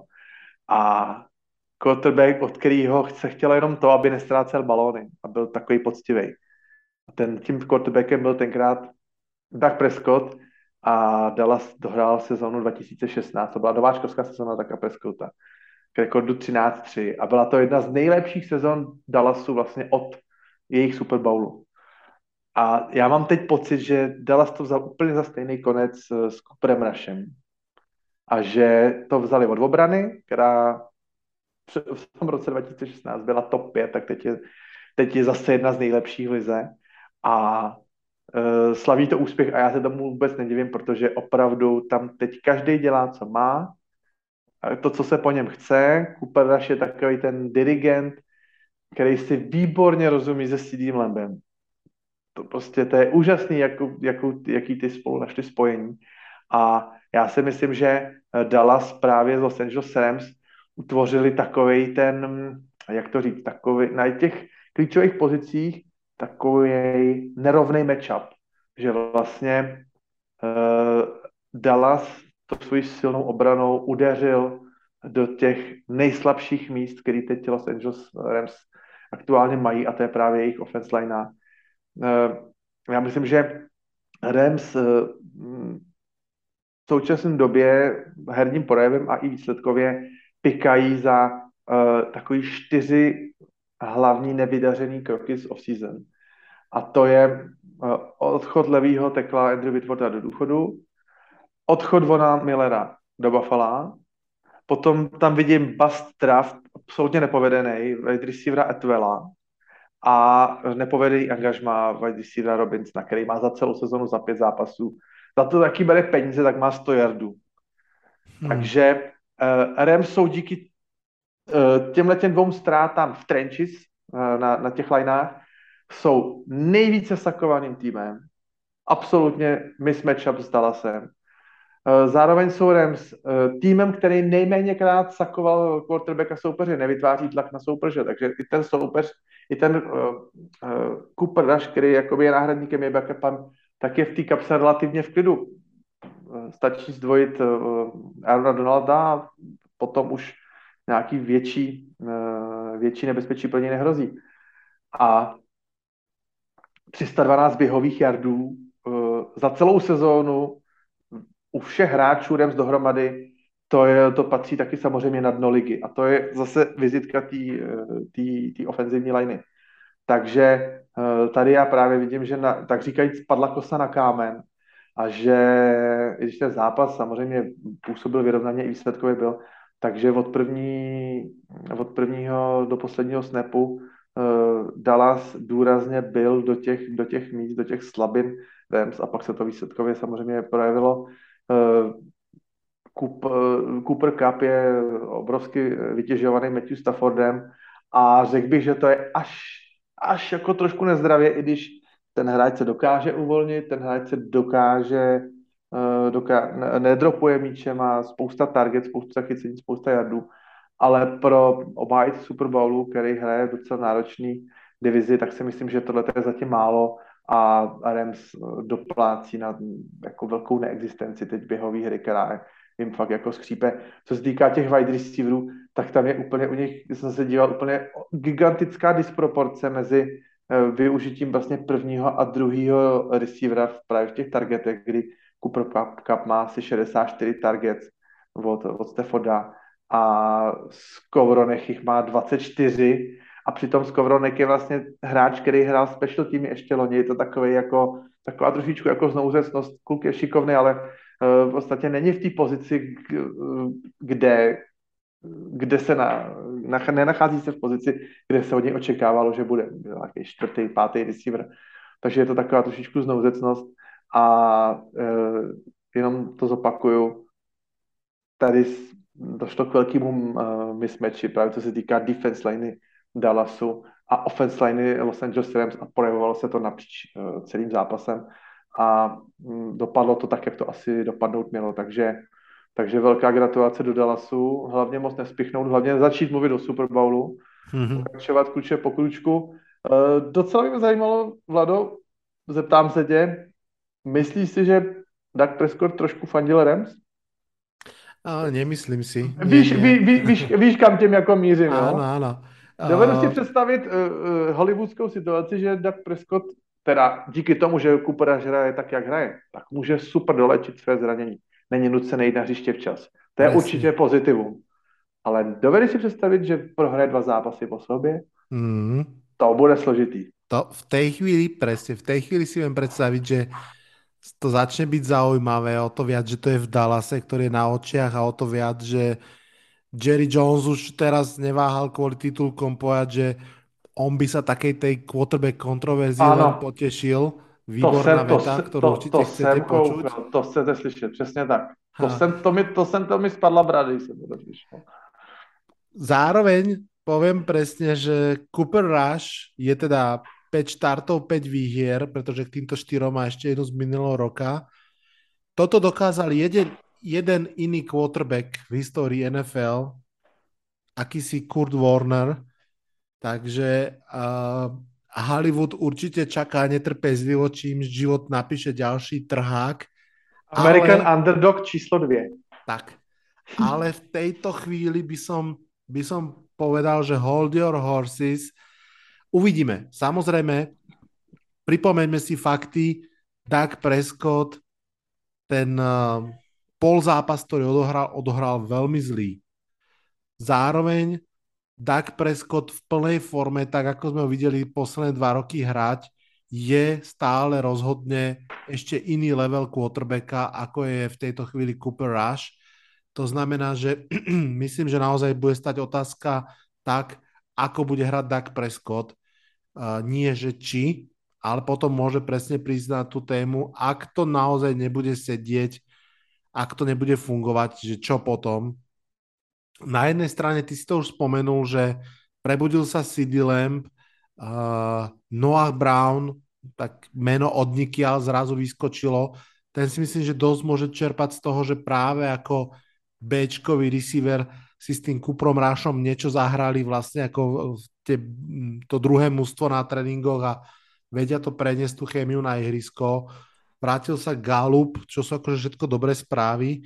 Ja musím povedať, že som veľmi prekvapený ako v podstate zatiaľ nefunguje ich tight end, ktorý patrí akože naozaj k tým lepším v lige. On sa aj borí so, so zraneniami. Um, tam som zvedavý, či sa niečo zmení práve príchodom Daka, ale každopádne, tak ako ste aj ty naznačil, tým veľkým príbehom je rozhodne obrana.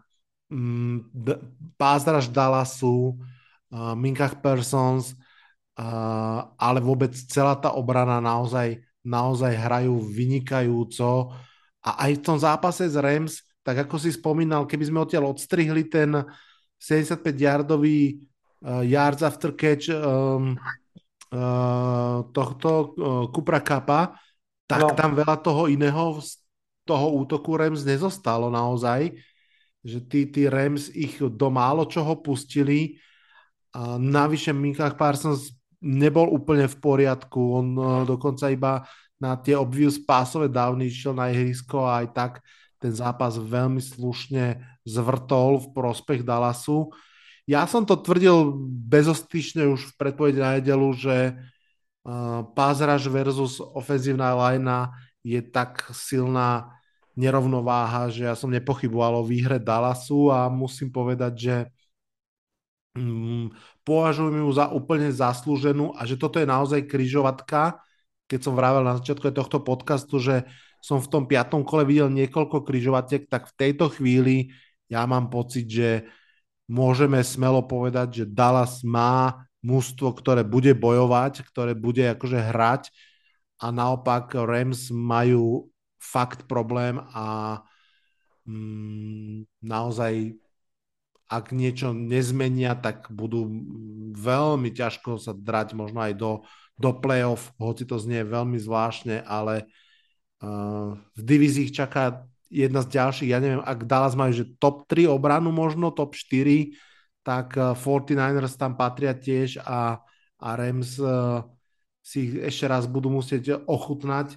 No, mám pocit, že idú dole týmto smerom. Uh, keď sa tak pozrieme, na tú NFC, ktorá je mm, predsa len kus deravejšia. Ty si to tak láskavo povedal, že o niečo slabšie. Ja si myslím, že je o dobrý level slabšie od AFC. Um, súhlasíš so mnou, že, že kľudne nájdeme možno 6 mustiev, 7 do play-off v tejto chvíli, že by tam ani Rams medzi nimi neboli? Těžko se mi to teď předpovídá po, to, po těch pěti týdnech. Eh, já bych určitě nezatracoval Shona McVay, který podle mě teď tak spí asi tak dvě hodiny denně a nedělá nic jiného, než že vymýšlí, jak se z té krize dostat ven. Eh, my jsme v minulosti zažili, já nevím, jestli mají ještě eh, ve 20. letech 21. století si mají Rams ještě nějaký draft picky, ale mě by vůbec nepřekvapilo, kdyby tuhle tu krizi zase Rams řešili nějakým, nějakým, nějakou výměnou, která zase bude nějaká dražší a která tomu týmu bude, bude chtít uh, co nejvíc pomoct. Nevyluču ani úplně návrat, návrat uh, Odela Beckhama do sestavy. Ale no, oni budou muset to, to hřiště trošku dostanout a mít tam, jak říkám, mít tam víc, víc cílů, než jenom Cooper Kappa a, a dobře, tak trošku jsem zapomněl na Higbyho, ale, ale přece jenom těch wide receiverů budou potřebovat víc. A tím, jak oni eh, možná hraje i psychicky roli to většinou ty týmy, které vyhrajou Super Bowl, tak potom tam chybí takový ten trošičku hlad po tom úspěchu, eh, malinko to uspokojení, těžko, těžko, to, těžko to predikovat, ale sezona bude ještě dlouhá a, a myslím si, že eh, teď by, by měli nutně porazit Carolina Panthers, která vyměnila trenéra a budou tam taky, tam, jsou tam taky taky všelijaký rozpoložení. Baker Mayfield nehraje dobře, takže zase, když se kouknu na ten krátký plán, krátký plán na Rams, když nakouknu, takže teď mají Carolina Panthers, No, pre, Prepač, Honza, že ti skočím do reči, ano. ale poď, poď si so mnou zahrať túto hru presne. Áno. Poďme si to schedule a, a neanalýzuj to, daj gut feeling, ale mi povieš výhra, prehra. Čiže v tejto chvíli sú Rams 2-3 a idú, idú hrať, uh, budú hrať doma s Carolinou. Tak tu porazí. Sú 3-3. Potom ano, majú bye, potom bye, hrajú ano. doma s 49ers. To, když budou 49ers zdraví v obraně, tak je asi porazí. hmm, okay. má na, na McVay číslo. Presne, takže stále iba tri výhry. Potom idú do Tampy proti Bradymu. Prohrajou. Hmm. OK, či to sme, ak to dobre rátam, 3-5. Potom doma s Arizonou. Výhra. 4. Potom idú do New Orleans proti Saints. Výhra. OK, to môže byť asi zlomové. Majú piatú výhru. Idú do Kansasu. To bude těžký. Ale tam, no, tam, tam nevyhrajou. Tam nevyhrajou. Takže 5-6. Idú, do, Říkám, idú, hrajú doma so Sietlom. Ten bezpodmínečně musí porazit, kdyby čert na koze jel. 6 Idú, hrajú doma s Raiders. Prohrajou. Uh-huh. A idú na Lambo proti Packers. Tam vyhrajou. Oh. Tam vyhrajou. Packers, já jsem ztratil víru. Dobre. Ty jsi neviděl hrát neděli? Á, vieš čo, videl, videl, ale vieš, proti akému mústvu hrali, k tomu sa no. dostaneme. Vedoucí tým divize. Majú 6, Denver. No, porazí. 7, Chargers doma. Pak už budou samý výhry. 8, Seattle von 9. A Seattle venku vyhra.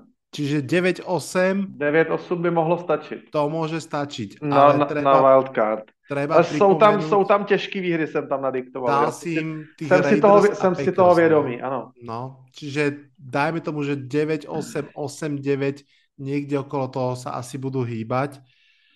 Super, toto bolo, toto bolo pekné cvičenie, páči sa mi. Um, poďme, poďme k ďalšiemu zápasu. Zoberiem si teraz ja na úvod slovo a spomeniem dve mužstva, ktoré aspoň jedno z nich bude chcieť čo to povedať práve do toho výpočtu, ktorý sme hovorili. Seahawks New Orleans 39-32. Ja som bol pred tým zápasom naozaj zvedavý, že, že, že čo rozhodne, pretože to bolo celkom zaujímavé v tom, že sa mali stretnúť dve síly proti sebe a dve slabiny proti sebe. Útok Seahawks, ktorému sa naozaj darilo proti obrane New Orleans, ktorá ak e, zabudnem na posledný zápas, má svoje kvality a naopak slabúčky New Orleans útok proti slabúčkému e, slabúčkej Seahawks obrane, to boli predpoklady, ale potom sa udiala taká zaujímavá vec, že sa dostavila na ihrisko ofenzíva Saints pred dvoch rokov, tá, ktorá naplno využíva švajčiarskú nožikovosť Tysona Hilla, že z neho nerobí quarterbacka, ale robí z neho to, čo on je, to znamená chvíľku quarterback, chvíľu running back, chvíľu tight end, chvíľu receiver a bum, z toho boli rovno 4 touchdowny, ktoré si Tyson Hill pripísal a teda dokonca aj také, ktoré hodil, aj také, ktoré zabehol. A ja som ho veľmi rozumne asi pol hodinu pred e, zápasom vyhodil zo jednej svojej fantasy ligy. Už aj neviem, ktorého iného fantastického hráča som miesto neho zobral No ale najskôr chcem pochváliť Seattle, pretože Gino Smith naozaj síc prekvapivo, ale pokračuje v tých výkonoch, ktoré sú naozaj asi jeho maximum, aké sme kedy videli. 32 bodov proti Saints je slušný výkon. Áno, je tam veľa dobrých behov.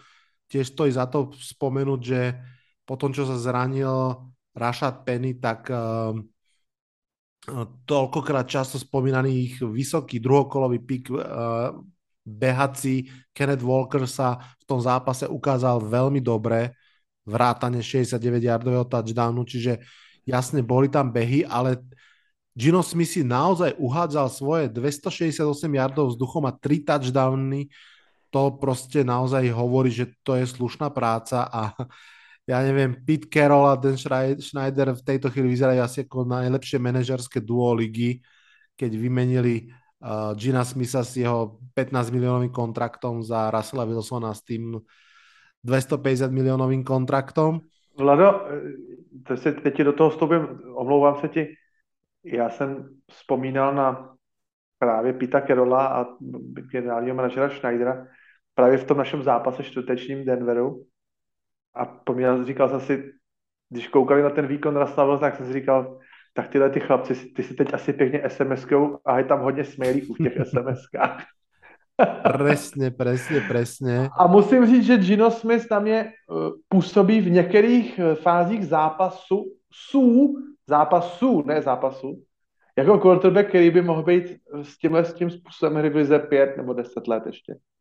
Je to neuvěřitelné, že takovou Je to neuvěřitelné, je to presne ako vravíš a zase myslím to v tom najlepšom možnom slova zmysle dobrý systémový quarterback, ktorý zrejme ti asi ne, ne, ne, nezahrá svetskú slávu, ale o ktorého sa dá oprieť, to je jedna z možných budúcností Gina Smitha a v tejto chvíli to je tiež akože skvelý príbeh jednoducho. A ešte, ešte sa vrátim jednou vetou k tým Rams, prepáč, ale mi to tak blíslo hlavou. Neviem, kto má ich prvokolový pik aktuálne, ale som si istý, že v tejto chvíli to je možno aj top 10 pik a určite je teda jedno mústvo, ktoré bude veľmi fandiť tomu, aby sa Rams neprebrali. No a vrátim sa, vrátim sa sem k, k tomuto zápasu, pretože asi sa slúži povedať niečo teda aj o výťazoch.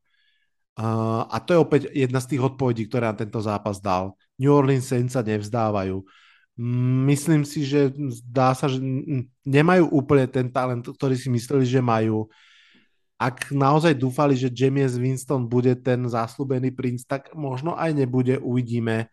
Ale fakt sa mi zdá, že v tejto chvíli tá kombinácia Andy Dalton a, a k, nemu, k nemu Tyson Hill ako ten švajčiarsky nožik je skôr tá víťazná formula aj s tou obranou, ktorá síce nebola až taká nepriechodná, ale zase v závere, keď bolo treba to, čo sme sa bavili, urobiť tackle, zastaviť ten útok, proste poslať ho, poslať ho z ihriska von, tak to jednoducho urobili. A no, bude zaujímavé sledovať, kam sa Saints dostanú a tak ako som si v septembri alebo v auguste myslel, že Rams sú jasný víťaz divízie a že New Orleans budú márne, ale bojovať o postup do playoff, tak v tejto chvíli si myslím, že sa Rams a Saints stretli zhruba na nejakej úrovni a uvidíme samozrejme, kto sa odkiaľ ešte kam odrazí, ale, ale Saints proste bojujú. No. To, to, to rozhodne im nemôžem zobrať. Pre teba, ktoré z tých mustiev reálne je No keď sa opýtam, že väčším prekvapením, tak to je asi jasné. Uh, opýtam sa inak, um, vieš si predstaviť, že Seattle takto naozaj to plus minus udrží dlhodobejšie?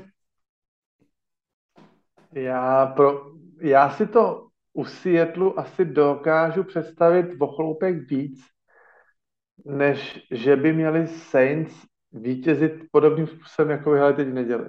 Mm-hmm. Já si ne, neumím představit asi tak úplně taky ten tým nesleduju tak úplně detailně a možná, že spousta fanoušků Saints by mě 20 argumentama úplně vyvedlo z omilu.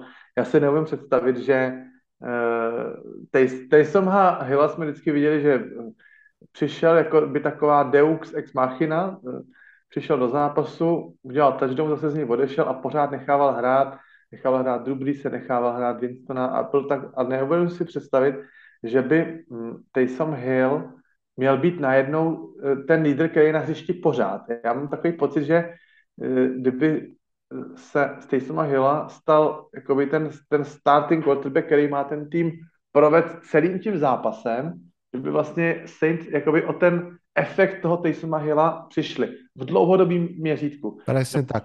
Jo, že, že ten švýcarský nožík funguje jako spíš takový jakoby kašpár, jako to překvapení. E, teď jsem Hill na hřišti a, a teď rychle obrana kouká po sobě, co budeme dělat. Ve chvíli, kdy tam bude pořád a bude potřeba hrát i ty, i ty pasový downy, i takový, i takový ten klasický fotbal, nejde hrát pořád to, co předváděli teď. Já, když jsem viděl ten jeho 60 jardový běh, tak jsem za těch 60 jardů uh, prostě asi desetkrát řekl, není možný, to není možný, to není možný. A on pořád běžel a pořád běžel a pořád běžel, až tam prostě doběh. Takže já si myslím, že uh, ty týmy by se na to postupem času asi začaly víc zaměřovat, víc připravovat, víc těch pásek bude na něj a tak. Takže uh, pokud budou Saints pokračovat tím stylem, že tady je, tenhle ten zápas připravíme gameplay a teď bude hrát celý zápas uh, Andy Dalton pak bude dát Taysom Hill a pak se najednou uzdraví z něčeho vlastně utajená informace a najednou nastoupí Winston. Takže spíš takový ten, takový ten manažerský, uh, manažersko-doktorský smoke screen, nikdy nevíte, co od nás můžete čekat a jaký gameplay připravíme a na koho jak.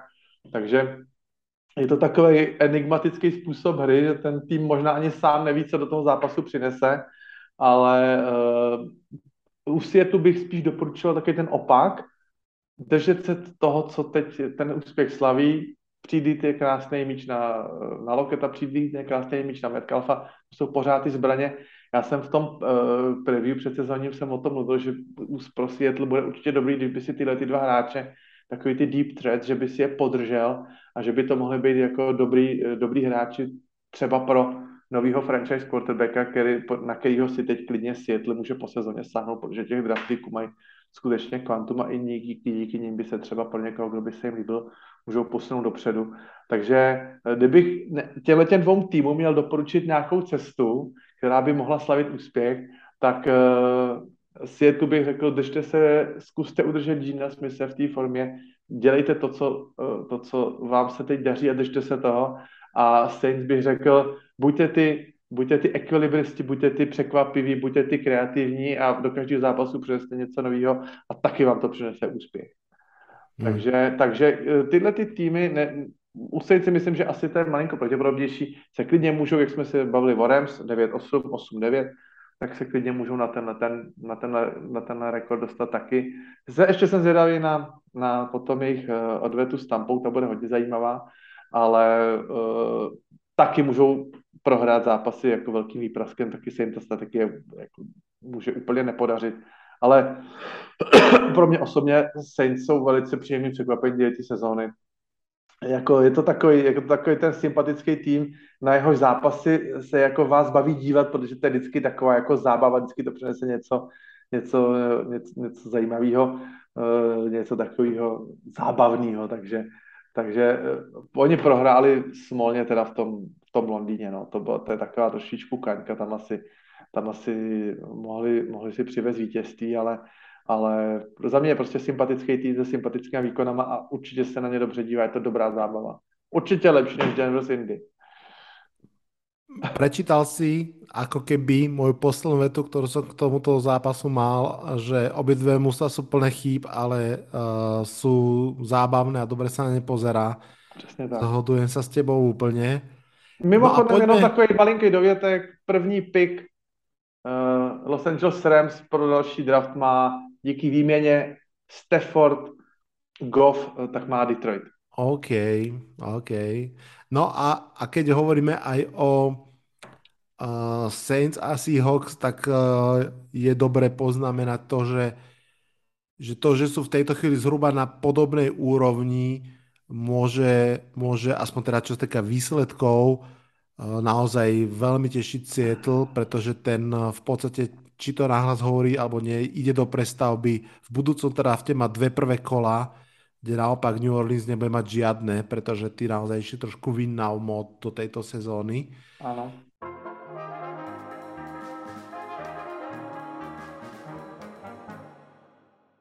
No a poďme Honza na tvoj štvrtý zápas, ktorý si si vybral. Poslední zápas jsem si vybral Sunday Night Football, očekávaný mezi Baltimorem a Cincinnati. Uh, jako jestli ty si říkal, že jsi vyčerpaný emočně, tak já jsem vyčerpaný fyzicky, protože já jsem si dal jak Sunday Night Football na život, jak jsem si dal i Monday Night Football, protože jsem mm. na ty mhm. zápasy strašně těšil a teď mě čeká ještě Dallas Philadelphia, to si nemůžu nechat ujít, takže na to se zase těším. Takže musím říct, že jsem si dal opravdu no, no, nocovky, že jsem, že jsem si ty zápasy užil a zápas Baltimore ze Cincinnati, tak jako jsem mluvil o tom, že byly nějaký papírový předpoklady u zápasu Detroit z New England, který vzali za svý a absolutně se nenaplnili, tak naprosto to stejný můžu říct o zápase Baltimore-Cincinnati, protože e, e, Amerikou rezonovala, rezonovaly vzpomínky na loňský ročník, kde vlastně Joe Burrow vytvořil v tom dvojzápase divizním s Baltimorem vytvořil rekord. 940 jardů vzduchem se nikdy nikomu v rámci jedné sezóny proti týmu nepodařilo, ani když hrál někdo v rámci ještě playoff třeba třetí zápas s tím týmem, tak nikdo nenaházel proti jednomu manšaftu 940 jardů. A navíc, když letos ta pasová obrana Baltimoru opravdu se zatím trápí a je tam spousta nováčků, jsou tam kluci ze čtvrtého kola draftu a, a trošku v tom plavou a ty zápasy, kde nebo hodně vedli, třeba s Miami a prohráli je, tak to prohráli samozřejmě vzduchem, kdy ty týmy dotahovaly, takže se čekalo velká, velký gala představení eh, Higgince a, a Chase a, a samozřejmě Joe Burrowa a zase se to nenaplnilo, protože Joe Burrow měl na konci zápasu 190 yardů a uh, hrál se v Baltimoru takový zápas. Úplně to vidím, že se takhle bude hrát v playoff. A dost často se stává, že když z AFC Sever postoupí dva týmy do, pardon, do playoff, tak se ty týmy potom zase potkávají hned, hned třeba ve wildcard, to taky na sebe vyjde, nebo v divizní playoff, že na sebe hned narazí. A to byl takový typický zápas playoff, takový ty uh, středně skoro, skorování a Ravens se konečně po delší době opět přihlásili k tomu jejich tradičnímu odkazu Ray Luise, Eda Rida, Terela Saxe, kdy nezvorali totálně druhý poločas zápasu a zodpovědně si zezadu díky do, na standardně hrající obraně došli pro, uh, pro tu hodně ceněnou divizní výhru. Tohle tom zápase mě zaujala uh, taková zvláštní strategie hraní a nehraní čtvrtých downů u, u Ravens, kdy nejdřív se rozhodli hrát čtvrtý a tři, doslova takovou skoro způsobem Hail Mary přes celý hřiště, překvapivou, která jim nevyšla. A potom následně měli hrát těsně před, před endzonu, měli hrát čtvrtý a jeden. A po poradě se rozhodli to nakonec jako zahrát konzervativně a, a nechat jenom kopnout field goal a zvýšit, zvýšit na 16-10 a Naproti tomu mě vlastně překvapilo, že Bengals taky v těsné blízkosti endzóny na čtyři pokusy čtyřikrát hráli pasovou hru mm-hmm. a ani jednou nevyzkoušeli někoho z dvojice, sama GP Ryan, Joe Mixon, tom ten Mixon hrál úplně výborný zápas, krásně mu to běhalo. Tak aspoň, mu to, aspoň to vyzkoušet, aspoň, aspoň to zkusit, aspoň eh, třeba pro, kdyby se to nevydařilo, tak aspoň pro další ten uh, pokus Eh, mít třeba připravenou play action, jakože nebojíme se běhové hry, jo, tak jednou tam Joe Burrow trefil záda Tydenda Herce, který se neotočil, tak bylo to takový celý jako eh, podivný, takový, mm, takový, řekl bych, až trošku nepřipravený.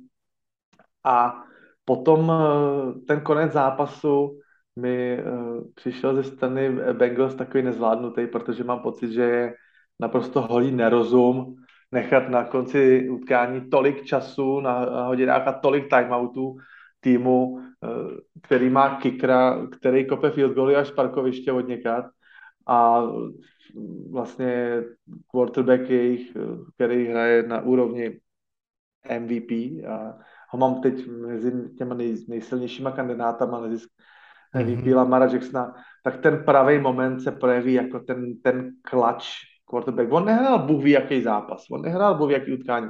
Hodil hodně blbou interception, nebyl to úplně ten Lamar, který ho známe, ale když měl udělat ten game winning drive, tak ze sedmi her čtyřikrát běžel, získal 30 yardů. Absolutně Bengals na něj absolutně neměli odpověď. Přihrávku, kterou měl dát, taky prostě zkompletoval. No a potom eh, to už byl takový bombónek pro Justina Takra. A Bengals prohrál, mají tři prohry letos a třikrát prohráli kopem v poslední vteřině, mm-hmm. což musí být úplně jako devastující pro ten tým, který teď je 2-3 a, a snaží se ze sebe setřepat takovou tu nálepku toho, toho Super Bowl hangover týmu, který se jako snaží probrat a tak. A třikrát prohráli, myslím, jeden zápas prohráli v prodloužení, potom prohráli 17-20 Dallasu a teď, teď zase prohráli field goalem uh, divizní souboj, takže pro ně to bude, pro ně to bude dost jako složitý se z toho teď vyklepat, ale Joe Burrow na tiskovce po zápase na mě působil úplně, úplně naprosto chladným dojmem, jako že hele, jsme na správné cestě a vyhrabeme se z toho a po naučení a i když to bylo v divizi, víme, co děláme dobře, víme, co děláme špatně. Vůbec na mě nepůsobil nějakým skleslým dojmem, naprosto sebevědomý vystupování a že prostě ten, ten tým je dobře zastavený, dobře posilněný a, a sebedůvěra na vysoký úrovni, takže ani já tu důvěru ze Cincinnati s rekordem 2-3 eh, nestrácím. A co se týká Baltimoru, tak eh, ta dvojice Lamar Jackson, nebo trojice, řeknu trojice, proč ne? Lamar Jackson, uh, Tyden Andrews a Justin Tucker tam mi přijde pro tyhle ty těsné zápasy úplně smrtící. Jackson se naučil házet, k tomu popoběhne, Andrews nikdy nic nepustí a z půlky může kopat Justin Tucker, takže to je prostě taková kombinace pro, pro ten finální two-minute drill, úplně jak stvořená, asi těžko byste dali lepší, lepší trojici. Novodobý triplet. Áno. Presne. No, zvláštní typlet, popravdu. Presne, presne. Um, si mi to zobral z úst, tak jak som často hovoril, že to tak trochu vyzerá, že Lamar Jackson je na všetko sám, respektíve s Markom Andrewsom, tak nie je to úplne pravda. Je, je tam stále Justin tak a, a to mužstvo drží roky v tých najdôležitejších okamihoch. Všetci si pamätáme minulú sezónu, ako ich Lions už mali na lopate a, a keď bolo treba kopnúť tak dlhý kick, aký ešte nikto nikdy nekopol, tak ho proste kopol. Uh, Justin Tucker je proste už teraz žijúca legenda. Ja som si zapísal v poznámkach, že jeho 61. kop po sebe úspešný vo štvrtej štvrtine a v overtime. To je neskutečné. V situácii, keď sú najväčšie nervy. Takže to je naozaj match wow. Já a... si myslím, že jsou v historii NFL jsou kikři uh, Brian z Atlanty, strašný, uh, obrovský množství bodů, dlouhověký, Adam Vinatieri taky byl dobrý, taky dlouho vydržel, má, má tři prsteny. Uh, měli jsme Kikra, který byl ve Washingtonu MVP jako jediný special team v historii a přesto si to říct, že Justin Tucker je nejlepší kicker dějina. Je to tak. Uh, tí, ktorí zmeškali kariéru Toma Bradyho a sledujú NFL až teraz, aspoň toto im môžeme odkázať, sledujete absolútny fenomén na tejto pozícii a hráča, ktorý je ešte aj veľmi sympatický. Neviem, či si videl uh, ten rozhovor s ním po zápase, kde tr- trval na tom, že nebude robiť ten zápas sám, ale zobral so sebou aj holdera a snapera a, a v trojici a predstavili ich úplne, že tam niečo povedal v tom zmysle, že, že to bol all pro snap, uh, parádny holder a proste, že systémový kicker uh, to proste už len zakončil. Proste dostatok aj nadhľadu, aj pokory, aj všetkého. Čiže naozaj, že radosť sledovať. A opäť, toto som rád, že si tento zápas vytiahol. To bol proste zápas týždňa rozhodne. Uh, fantastický duel dvoch mústev v divízii, ktoré proste boli 2-2 a išlo o to aj, kto sa trošinku vylakťuje v tej divízii vyššie a, a bude mať trošku e, lepší vzduch a Ravens po tých uh, heartbreaking prehrách, to je neskutočnú vec, ktorú som videl za stavu teda pred piatým kolom. Uh, Ravens dokopy v tejto sezóne prehrávali 16 sekúnd a boli 2-2. To je proste, to hovorí o obrovských kolapsoch, ktoré sú mústva, ktoré by to proste jednoducho rozložilo. Ty si spomínal aj um, to zvláštne, alebo teda to, akým spôsobom riešili tie štvrté dávny. Viem si predstaviť, že to trošku bola aj dohra toho minulého týždňa, kde proste to bolo kontroverzné a videli sme Markusa Petersa, ako tam mm, nervačil na sideline. To sú všetko asi také connecting dots, ale uh, konec koncov naozaj Ravens pre nich extrémne dôležitá výhra paradoxně Vla, naozaj... Vlado, já se tě zeptám, já teda nejsem součástí tvýho podcastu Předpověď na neděli, ale jak ty se těšíš na Ravens? Uh, ja sa na nich teším veľmi, uh, jednak preto, že pre mňa ako keby to bolo dlhodobo jasné, že Packers a Ravens prehráme a tak v duchu som si hovoril, že možno to budú aj výprasky a v tejto chvíli teda raz sme nedostali výprask, dokonca sme vyhrali, druhýkrát stále si myslím, že to kľudne vyprask môže byť, ale teším sa na to veľmi práve preto, že som strašne zvedavý na ten coaching a vieš, na čo som veľmi zvedavý? Uh, Wink, Don Wink uh, Martindale mm, pôjde áno. proti Lamárovi Jacksonovi. Uh, robil to roky tréning čo tréning a strašne som na to zvedavý ako človek, ktorý má naozaj rád dobrú obranu. Mm čoho budeme svetkom, či to proste bude niečo špecifické, či to jednoducho Lamar Jackson uh, overtakene a, a tým svojim naozaj nespochybniteľným talentom a všetkým tým to prekoná. Som zvedavý. Fakt som, že úprimne zvedavý a vzhľadom na moje nízke očakávania od sezóny a kopu šťastia, ktoré som už zažil, tak aj s takým uvoľnením pozrieť, že čo z toho bude. Já, když jsem Lamara Jacksona teď před chviličkou pasoval do pozice MVP ligového, tak přeci jenom na něm vidím, jak ten hráč je, eh, že někdy ze sebou, když se mu něco nepodaří a vidí, že díky jeho hře ten tým byl sražený dolů nebo že neuspěl, takže si to strašně bere k srdci. On není takový, on je, jak je emotivní typ, on není ten hráč, který přijde na sidelineu, vyndá v ruce tablet a přemýšlí o tom, co bude dělat další drive. Já mám pocit, že on se někdy v těch emocích eh, dost, dost utápí a bylo to mhm. vidět i jak v tom zápase v Dol- s Dolphins, tak hlavně teda v tom Buffalo. Prostě hodí, hodil interception a teď prostě je na něj záběr na sideline a vy vidíte, že prostě ten člověk v ten moment chvíli není v tom zápase oči do oblohy, ať o tom sobě přemýšlí, co jsem udělal špatně, že by potřeboval na, na tomhle malinko zapracovat, aby se posunul ještě o ten level výš. Myslím si, že Wink Martindale tohleto moc dobře ví a že to můžou být uh, s Lamarem Jacksonem dost často takový, nebo teď tu neděli, že by to klidně mohly být i takový psychologický šachy. Mm-hmm. Ten mu něco řekne, nějaký trash talk, ten do něj postrčí, jo, Dobrý, tady, necháme si na tady 15 jardů, trošičku třeba nějaký pozdnit, malinko ho rozhodit a nechat ho o tom přemýšlet, ať, ať není v tom zápase jenom na té sportovní úrovni, kam doběhnu, kam dohodím, ale ať mi ten zápas trošku vleze do hlavy. Já myslím, že tohle je jedna z takových malinkých, jako by nechci říct úplně Achillova pata, Lamana Jacksona, ale on je to pořád ještě mladý kluk, je, je to, nechci říct dítě, ale prostě je to kluk a on se s tím musí naučit žít, protože čekává se od něj eh, cesty v playoff, vypjatý zápasy, poslední minuty, poslední vteřiny a on se s tím prostě musí umět žít a musí se umět žít i s tím neúspěchem a nemůže v tom neúspěchu se jako utápět a dál, aby byl ten jeden z těch nejlepších v celé mm. Nepochybujem, presne všetko, čo hovoríš, podpisujem. Ja ešte úplne verím tomu, že sú tam také polienka priložené, Pochopiteľne pripomeňme si, Lamar Jackson hrá o svoj budúci kontrakt a evidentne ho chce mať taký, ako sme ešte nevideli.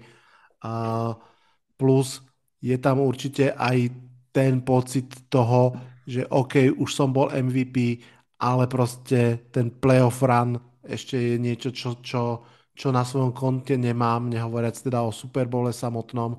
Či to sú všetko veci, ktoré v tej psychike určite nejakým spôsobom sa skrývajú a čakajú na tú situáciu, kedy sa majú ozvať. Mm. No, Ale um, poďme teda k tým Giants, keď sa na nich stále pýtaš. nemohol som uh, v rámci tých zápasov, o ktorých sa rozprávame, uh, nevytiahnuť aj najslabšie 4-1 mužstvo ligy, ako často vidím niekde a, a musím povedať, že ma teší toto uh, pomenovanie, respektíve robí mi radosť, pretože ako som hovoril, stokrát radšej budem najslabšie 4-1 mužstvo ligy ako najlepšie 1-4 mužstvo a navyše si myslím, že to úplne až tak nie je. Každopádne, poďme teda k zápasu Giants proti superfavoritom z Green Bay Packers. Začnem, začnem tými Giants. Veľká výhra, nepochybne. Velikánska, prekvapivá. Plus sa zrodila v zápase, kde v jednom okamihu boli Packers 17-3 ono to tak trošku môže hneď aj zapadnúť to všetkom, ale naozaj Green Bay vyhrával 17-3 a vlastne polčas vyhral 20-10 a naozaj to vyzeralo na takú tú očakávanú dominanciu, kde uh, Rodgersov útok proste bude pridávať body a, mm, a Giants budú um, odchádzať z ihriska tria von alebo občas nejakým field goalom. Ale, a to som strašne rád, že to už je akože dobrou tradíciou, v druhom polčase sa dostavilo lepšie Giants mústvo, čo podľa mňa okamžite jasne smeruje ku coachingu, k tej schopnosti urobiť tie adjustmenty, upraviť zápas a tak ďalej. V každom jednom zápase boli Giants v druhom polčase lepší. V tomto vyhrali ten polčas 17-2, pričom aj tie dva body bolo to taktické safety na záver. Uh, Arona Rodgersa pustili len do troch driveov, z ktorého jeden bol punt, jeden bol turnover on downs a, a, a jeden bol uh, vlastne sek a fumble. Návyššie za stavu 13-20 stratili svojho jediného dobrého cornera Adory Jacksona, running back uh, Saquon Barkley odišiel do šatne a za tohto stavu Daniel Jones s hráčmi ako Matt Breda a Richie James a ja ani sám neviem tie mená, odtiahol drive, ktorý mal že 15 hier, 91 yardov, cez 8 minút, ukončený touchdownom. Ja som celý čas čakal a teraz hodí ten svoj povestný pik, nehodil ho 20-20 bez Barkleyho, celý ten drive. Um, potom sa Barkley vrátil, má niečo s, s ramenom, ale nebranil mu teda ten víťazný touchdown. Za mňa, a to by som teraz rád odkázal všetkým fanúšikom Giants, lebo som dostal strašne veľa správ, že, á, že Giants sú fakt dobrí a že ideme, ideme na to. Giants hrajú extrémny nadplán svojich reálnych možností. A čo je super správa, že sme videli prvýkrát zápas, ktorý naozaj to víťazstvo išlo za quarterbackom. Videli sme víťazstva, ktoré išli za obranou, videli sme víťazstva, ktoré išli za Saquonom Barklim.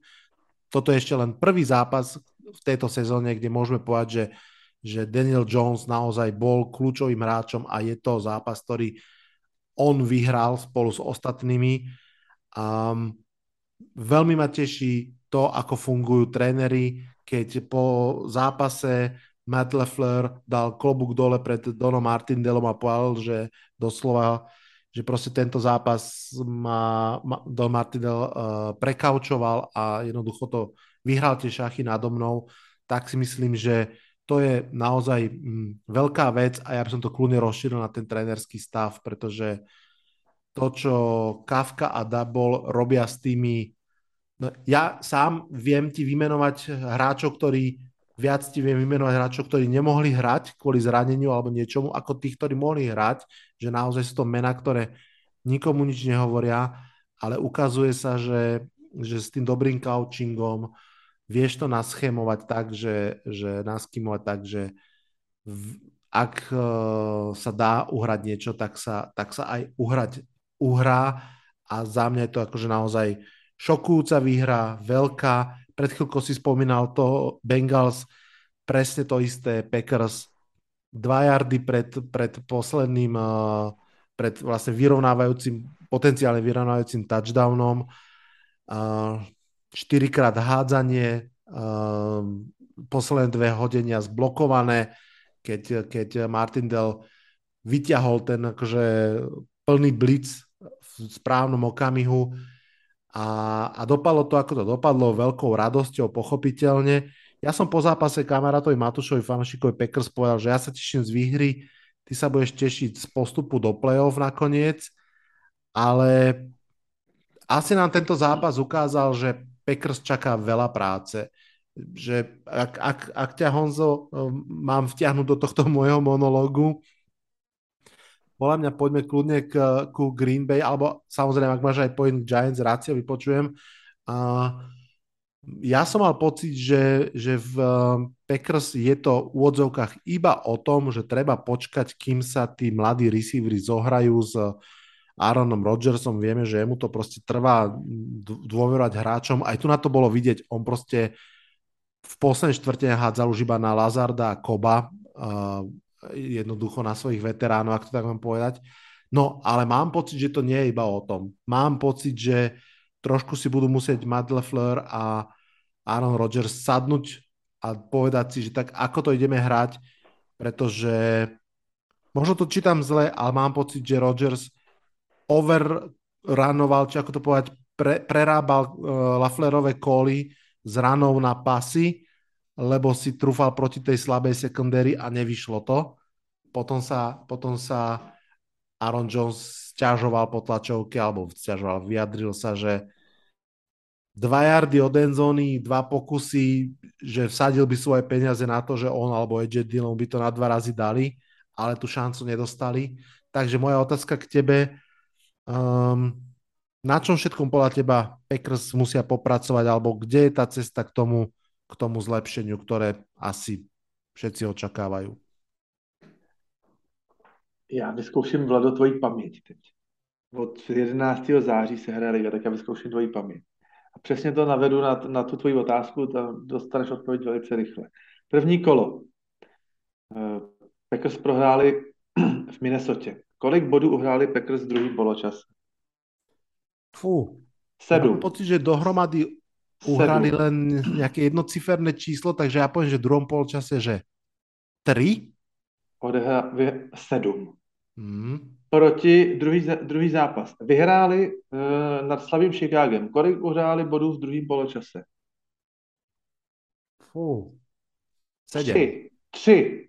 Okay. Proti Chicagu. Uh, další zápas. Výhra v Tampě. Kolik uhráli bodů v druhém poločase? Uh, nula. Ano, správně, ani jeden.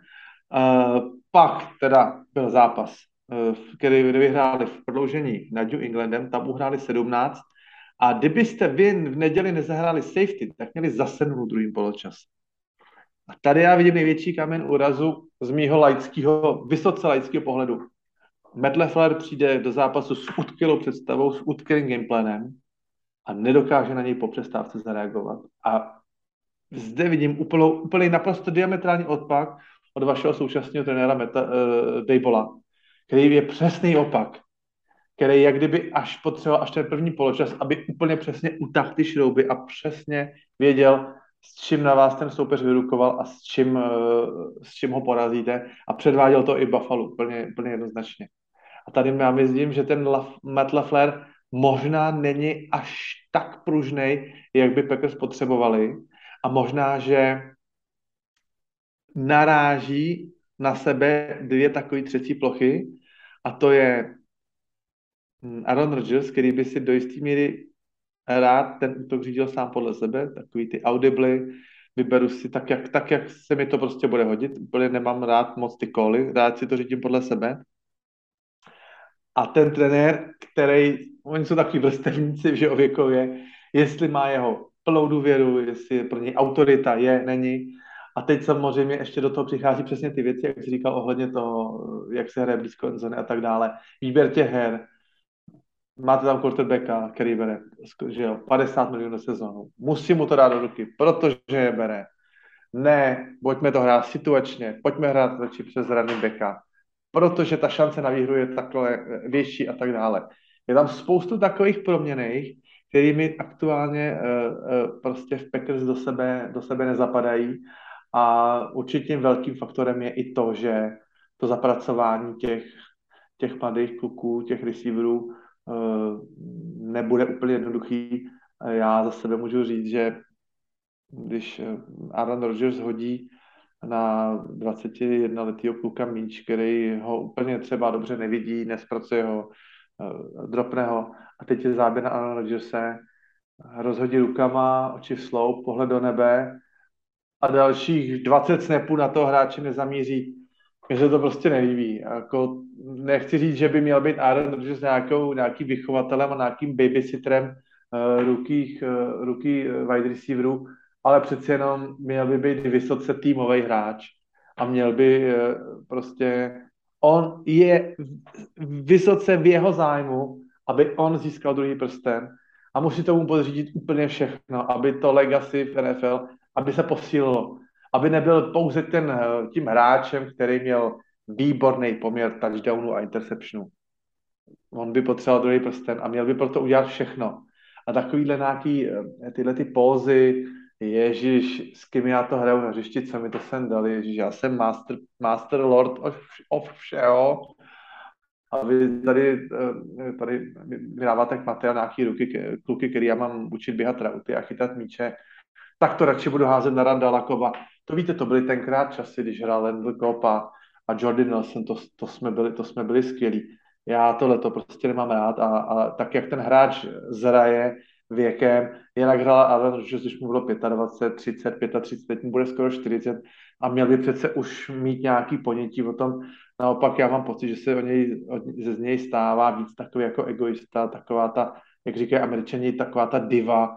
Mně se to úplně nelíbí a možná, že je právě to, co letos sráží spolu s, tím, s těma adjustmentama neexistujícíma od Laflera, tak tyhle, ty, tyhle ty nálady, já že se, že Packers jako sráží docela, docela dolů. To by ma fakt zaujímalo presne, čo si naznačil, že či to teda je tým Laflerom, ktorý, ktorý nevie ten gameplán zmeniť, alebo či to je tým, že Aaron Rodgers to v určitom momente začne hrať podľa seba. Ja keď som videl štatistiky k tomu zápasu, tak e, ma celkom zaujalo, že Aaron Rodgers 6 krát vyskúšal ten tzv. deep pass, to znamená, že cez 20 yardov a že naozaj testoval uh, našich kornerov a chápem prečo, pretože hrali vlastne 4. a 5. a potom vlastne 5. a 6. corner nášho depth chartu. Ale je fakt, že on má z tých 6 deep passov 0 completions a ani raz som nemal pocit, a teraz nevieme, aké rauty mali behať, že by to bol problém tých, tých receiverov. Jednoducho občas boli fakt prehodení, občas ten corner naozaj prekvapivo fajn zasiahol, ale aj toto bola ako keby situácia, na ktorú možno nie sme až tak zvyknutí, že tie, tie lopty neboli až také kúzelné, ako občas čakáme. Naopak, keď to tak vyvažovali, hlavne v tom prvom polčase, že naozaj beh, potom, potom, potom lopta kľudne aj cez 10 yardov, tak, tak im to išlo. Zase Mm, treba povedať, že David Bakhtiaris tam tiež sa myslím zranil v zápase, že odstúpil alebo minimálne dočasne odstúpil. Tiež treba povedať, že Giants sa extrémne zadarilo, čo je mm, vec jednorázová.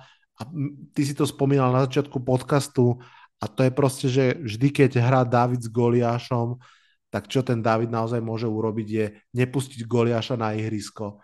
A naozaj celý ten druhý polčas uh, tak ako vlastne aj s posledným driveom v prvom, v prvom počase Giants mali 5 skorujúcich driveov po sebe, tak eh, v tom druhom počase pustili Arona Rodgersa len trikrát na ihrisko, z toho raz bolo 3 a von, čiže naozaj sa tam veľmi zmrskla tá, tá, tá pôda, na ktorej ako keby to mali zahrať.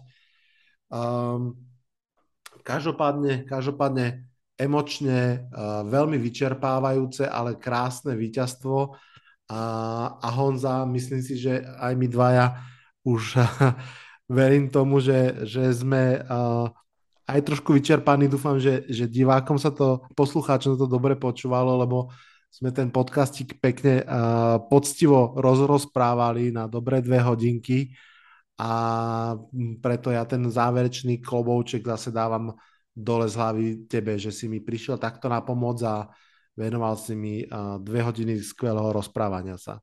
Já s tebou se vždycky dobře rozprává. Děkuju a, a rád jsem tvoje pozvání samozřejmě přijal a můžou být některé ty moje názory kontroverzní a věřím, že spousta lidí se mnou bude nesouhlasit, berte to jenom takový jako subjektivní pohledy. Jenom tě ještě přidám trošičku optimismu. V roce 2008 byli Giants naposledy. 4-1 a sezóna skončila 12-4 krásným výsledkem, takže proč si to po dlouhých, dlouhých 14 letech zopakovat? Mm, to by bolo pekné. V 2009 zase sme boli 5-0 a skončili sme 8-8. uh, možné všetko, ale naozaj pre mňa, pre mňa je ten počet víťazstiev v podstate skoro až nepodstatný. Robí mi obrovskú radosť samozrejme každý týždeň, keď človek má k dispozícii výhru, s ktorou sa môže vnútorne zžiť, ale mne robí obrovskú radosť to, keď vidím, ako, ako a zase je to iba prvých 5 týždňov prvého roku, uvidíme, ešte môže byť všetko iné, ale proste Giants fanúšikovia posledných 6-7 rokov počúvali, ako prestavba musí trvať dlhé roky, ako to nejde zo dňa na deň a ako proste treba veľa prehrávať, lebo jednoducho to inak nejde. A zrazu objektívne s najmenej talentovaným mústvom, ktoré sme mali za celé to obdobie, sme 4-1 a áno, môžeme byť kľudne, že 2-2 alebo 2-3 teda, a bolo by to možno presnejšie, ale nič by to nezmenilo na tom, že, že sa na to dobre pozerá, že sú tam pekné zárodky. Honza, ešte raz ti veľmi pekne ďakujem. Uh, posluchači uh, podcastu ešte nevypínajte, po nás ide ešte tradičný uh, pohľad na to, čo všetko sa dialo v univerzitných ligách.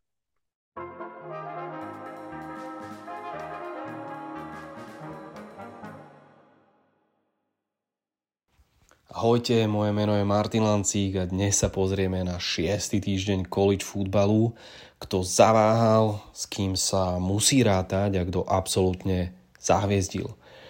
Ale ako sa na univerzite hovorí, October is for pretenders and November is for contenders, čiže október je pre predstieračov a november pre uchádzačov o titul, tak uvidíme, ako sa budú stupňovať šance jednotlivých tímov a zároveň hráčov na drafte.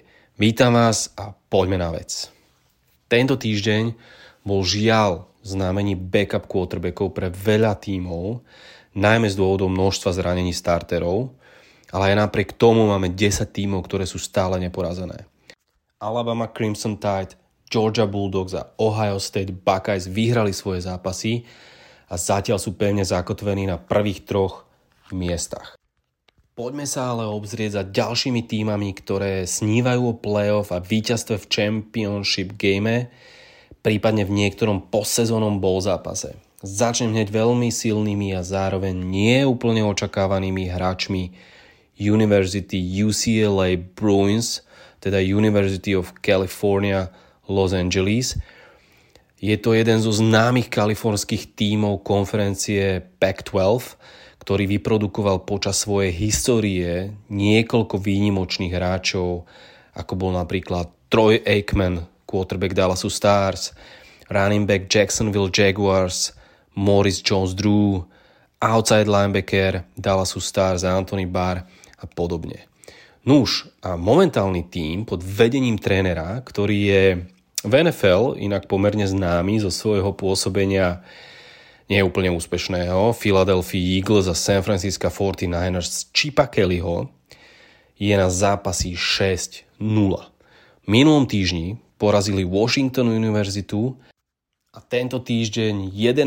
nasadený Utah Utes 42-32 a najvýraznejšími postavami, ktoré budú súperiť, teda aspoň ja verím, o Heismanovú trofej za najlepšieho hráča college futbalu boli quarterback zvaný DTR Dorian Thompson Robinson, ktorý konečne po dlhých 5 rokoch na univerzite naplňa potenciál štvorhviezdičkového z maxima 5 rekruta zo strednej školy a v tomto zápase nahádzal 290 yardov pre 4 touchdowny a skompletoval 18-23 nahrávok a ešte si k tomu odbehol jeden rushing touchdown. Uvidíme, ako sa mu bude dariť v nadchádzajúcich kolách a či to bude mať vplyv na jeho draftové umiestnenie. Druhú super zbraň Medveďov som spomínal už minulý týždeň a je ňou running back Zach Charbonnet, ktorý nabehal proti Utahu 198 yardov, inak najviac e, vo svojej kariére a skóroval jeden touchdown. Zach má momentálne nabehaných 123 yardov na zápas, čo je najviac v Pac-12 konferencii, kde sa mimochodom nachádzajú aj také týmy ako spomínaný Utah Utes, alebo Oregon Ducks, inak odporúčam si pozrieť ich sériu dresov, e, ktoré sú, aspoň podľa mňa, veľmi trendové. Stanford Univerzitu a aj USC, teda University of Southern California. Keď sme pri running backoch, tak musíme spomenúť hviezdu a pravdepodobne zatiaľ najlepšieho running backa na draftboarde, Bijan Robinsona z Texas Longhorns University. Táto univerzita vyprodukovala známych NFL hráčov ako eh, bol quarterback Vince Young, Colt McCoy, running back Cedric Benson zo Cincinnati Bengals alebo aj safety z Legion of Boom v Sietli Earl Thomas. Bijan Robinson má 183 cm a 100 kg a vie nielen nachádzať medzery eh, v obrane, cez ktoré sa púšťa a skóruje, ale dokáže chytať aj ťažké nahrávky, čo sa určite bude páčiť viacerým NFL scoutom. V odvekom rivalskom súboji zvanom Red River Showdown. Texas Longhorns porazili momentálne trápiacu sa univerzitu Oklahoma Sooners 49-0 a okrem running backa Bijan Robinsona, ktorý nabehal Mimochodom 130 yardov pre dva touchdowny, exceloval aj 5-hviezdičkový rekrut zo strednej školy a freshman quarterback Quinn Ewers, ktorý síce nie je eligible na draft, to môže byť hráč až po troch akademicky strávených rokoch na univerzite, ale toto meno si zapíšme, pretože má talent a vie hádzať presné, prudké a dokonca aj dlhé hody. Navyše nás čaká pri tomto týme z Texaského Austinu skvelý súboj quarterbackov budúci rok, keď sa mu slúbil ďalší 5-hviezdičkový rekrut zo strednej školy, Arch Manning. Áno, je z rodiny bratov Manningovcov a konkrétne je to synovec Peytona a ktorý prekonal rekord oboch stríkov zo stredných škôl. Takže sa máme na čo tešiť a aj tie ďalšie roky budú v Texase zaujímavé. Ďalším skvelým výkonom sa predstavili hráči TCU, teda Texas Christian University, Horned Frogs, teda rohaté žaby. Nož a tento zábavný názov sa podľa legendy objavil v prvej sezóne, ktorú TCU začali hrať v roku 1896 a keď mali začať hrať a trávnik bol plný práve týchto žabiek. Eh, inak na tejto univerzite hrali napríklad eh, quarterback Andy Dalton alebo hviezdny running back Daniel Tomlinson. Tento týždeň boli TCU 17. nasadení a porazili nasadenú 19. Kansas Jayhawks 38-31 a posadili sa na čelo konferencie Big 12. Nuž a významne sa na tomto víťazstve podielal do prvého kola draftu projektovaný wide receiver Quentin Johnston, ktorý sa utrhol a nachytal 206 yardov pre jeden touchdown. Quentin má unikátnu postavu 193 cm a 96 kg a na svoju výšku má veľmi dobré atletické vybavenie, ktoré tento rok na drafte len ťažko budeme hľadať. Posledný hráč, ktorého spomeniem po šiestom týždni, je projektovaná jednotka na poli tight Michael Meyer z Univerzity Notre Dame Fighting Irish, ktorý sa dostal počas sobotného zápasu do histórie tejto univerzity, na ktorú mimochodom chodil napríklad slávny 49er, quarterback Joe Montana a Michael zlomil rekord v počte zachytených prihrávok tight endov v počte 141. Iris Dolali BIU Cougars Univerzitu z Utahu 28-20 a Michael zachytil v tomto zápase 118 yardov pre dva touchdowny. Má 193 cm a 120 kg a určite ho musíme považovať za jedného 100 prospektov na tohto ročnom drafte. To je za mňa všetko. Na budúce by som rád predstavil jednotlivé univerzity a skúsim začať od 10. miesta podľa nasadenia. A v pár minútach poviem o 10. nasadenom týme Penn State Nittany Lions University. Takže sa máme na čo tešiť a počujeme sa o týždeň. Čaute. Fú, slušná pecka si myslím dnešný podcast. Vydaril sa, mám taký pocit. Verím, že sa vám bude páčiť. Budeme sa počuť samozrejme opäť čoskoro, budeme sa počuť v piatok pri predpovedi na nedelu 6. kola, čakajú nás tam veľké šupy, čakajú nás tam obrovské duely o pol 11. hrajú Chiefs proti Bills a potom Sunday Night Football Eagles proti Cowboys, dva extrémne dôležité konferenčné duely mustiev, ktorým naozaj ide karta. Už teraz sa na to teším, verím, že aj vy, ale kým sa tam dostaneme, musíme ukončiť tento podcast, takže v mene Honzovom, mojom, Maťovom vám veľmi pekne ďakujem, že ste si ho vypočuli. Počujeme sa čoskoro, odhlasujem sa z dnešného podcastu. Čaute, čaute. Toto bol dnešný podcast. Ak sa vám páči, môžete ho podporiť na službe Patreon. Ďakujeme.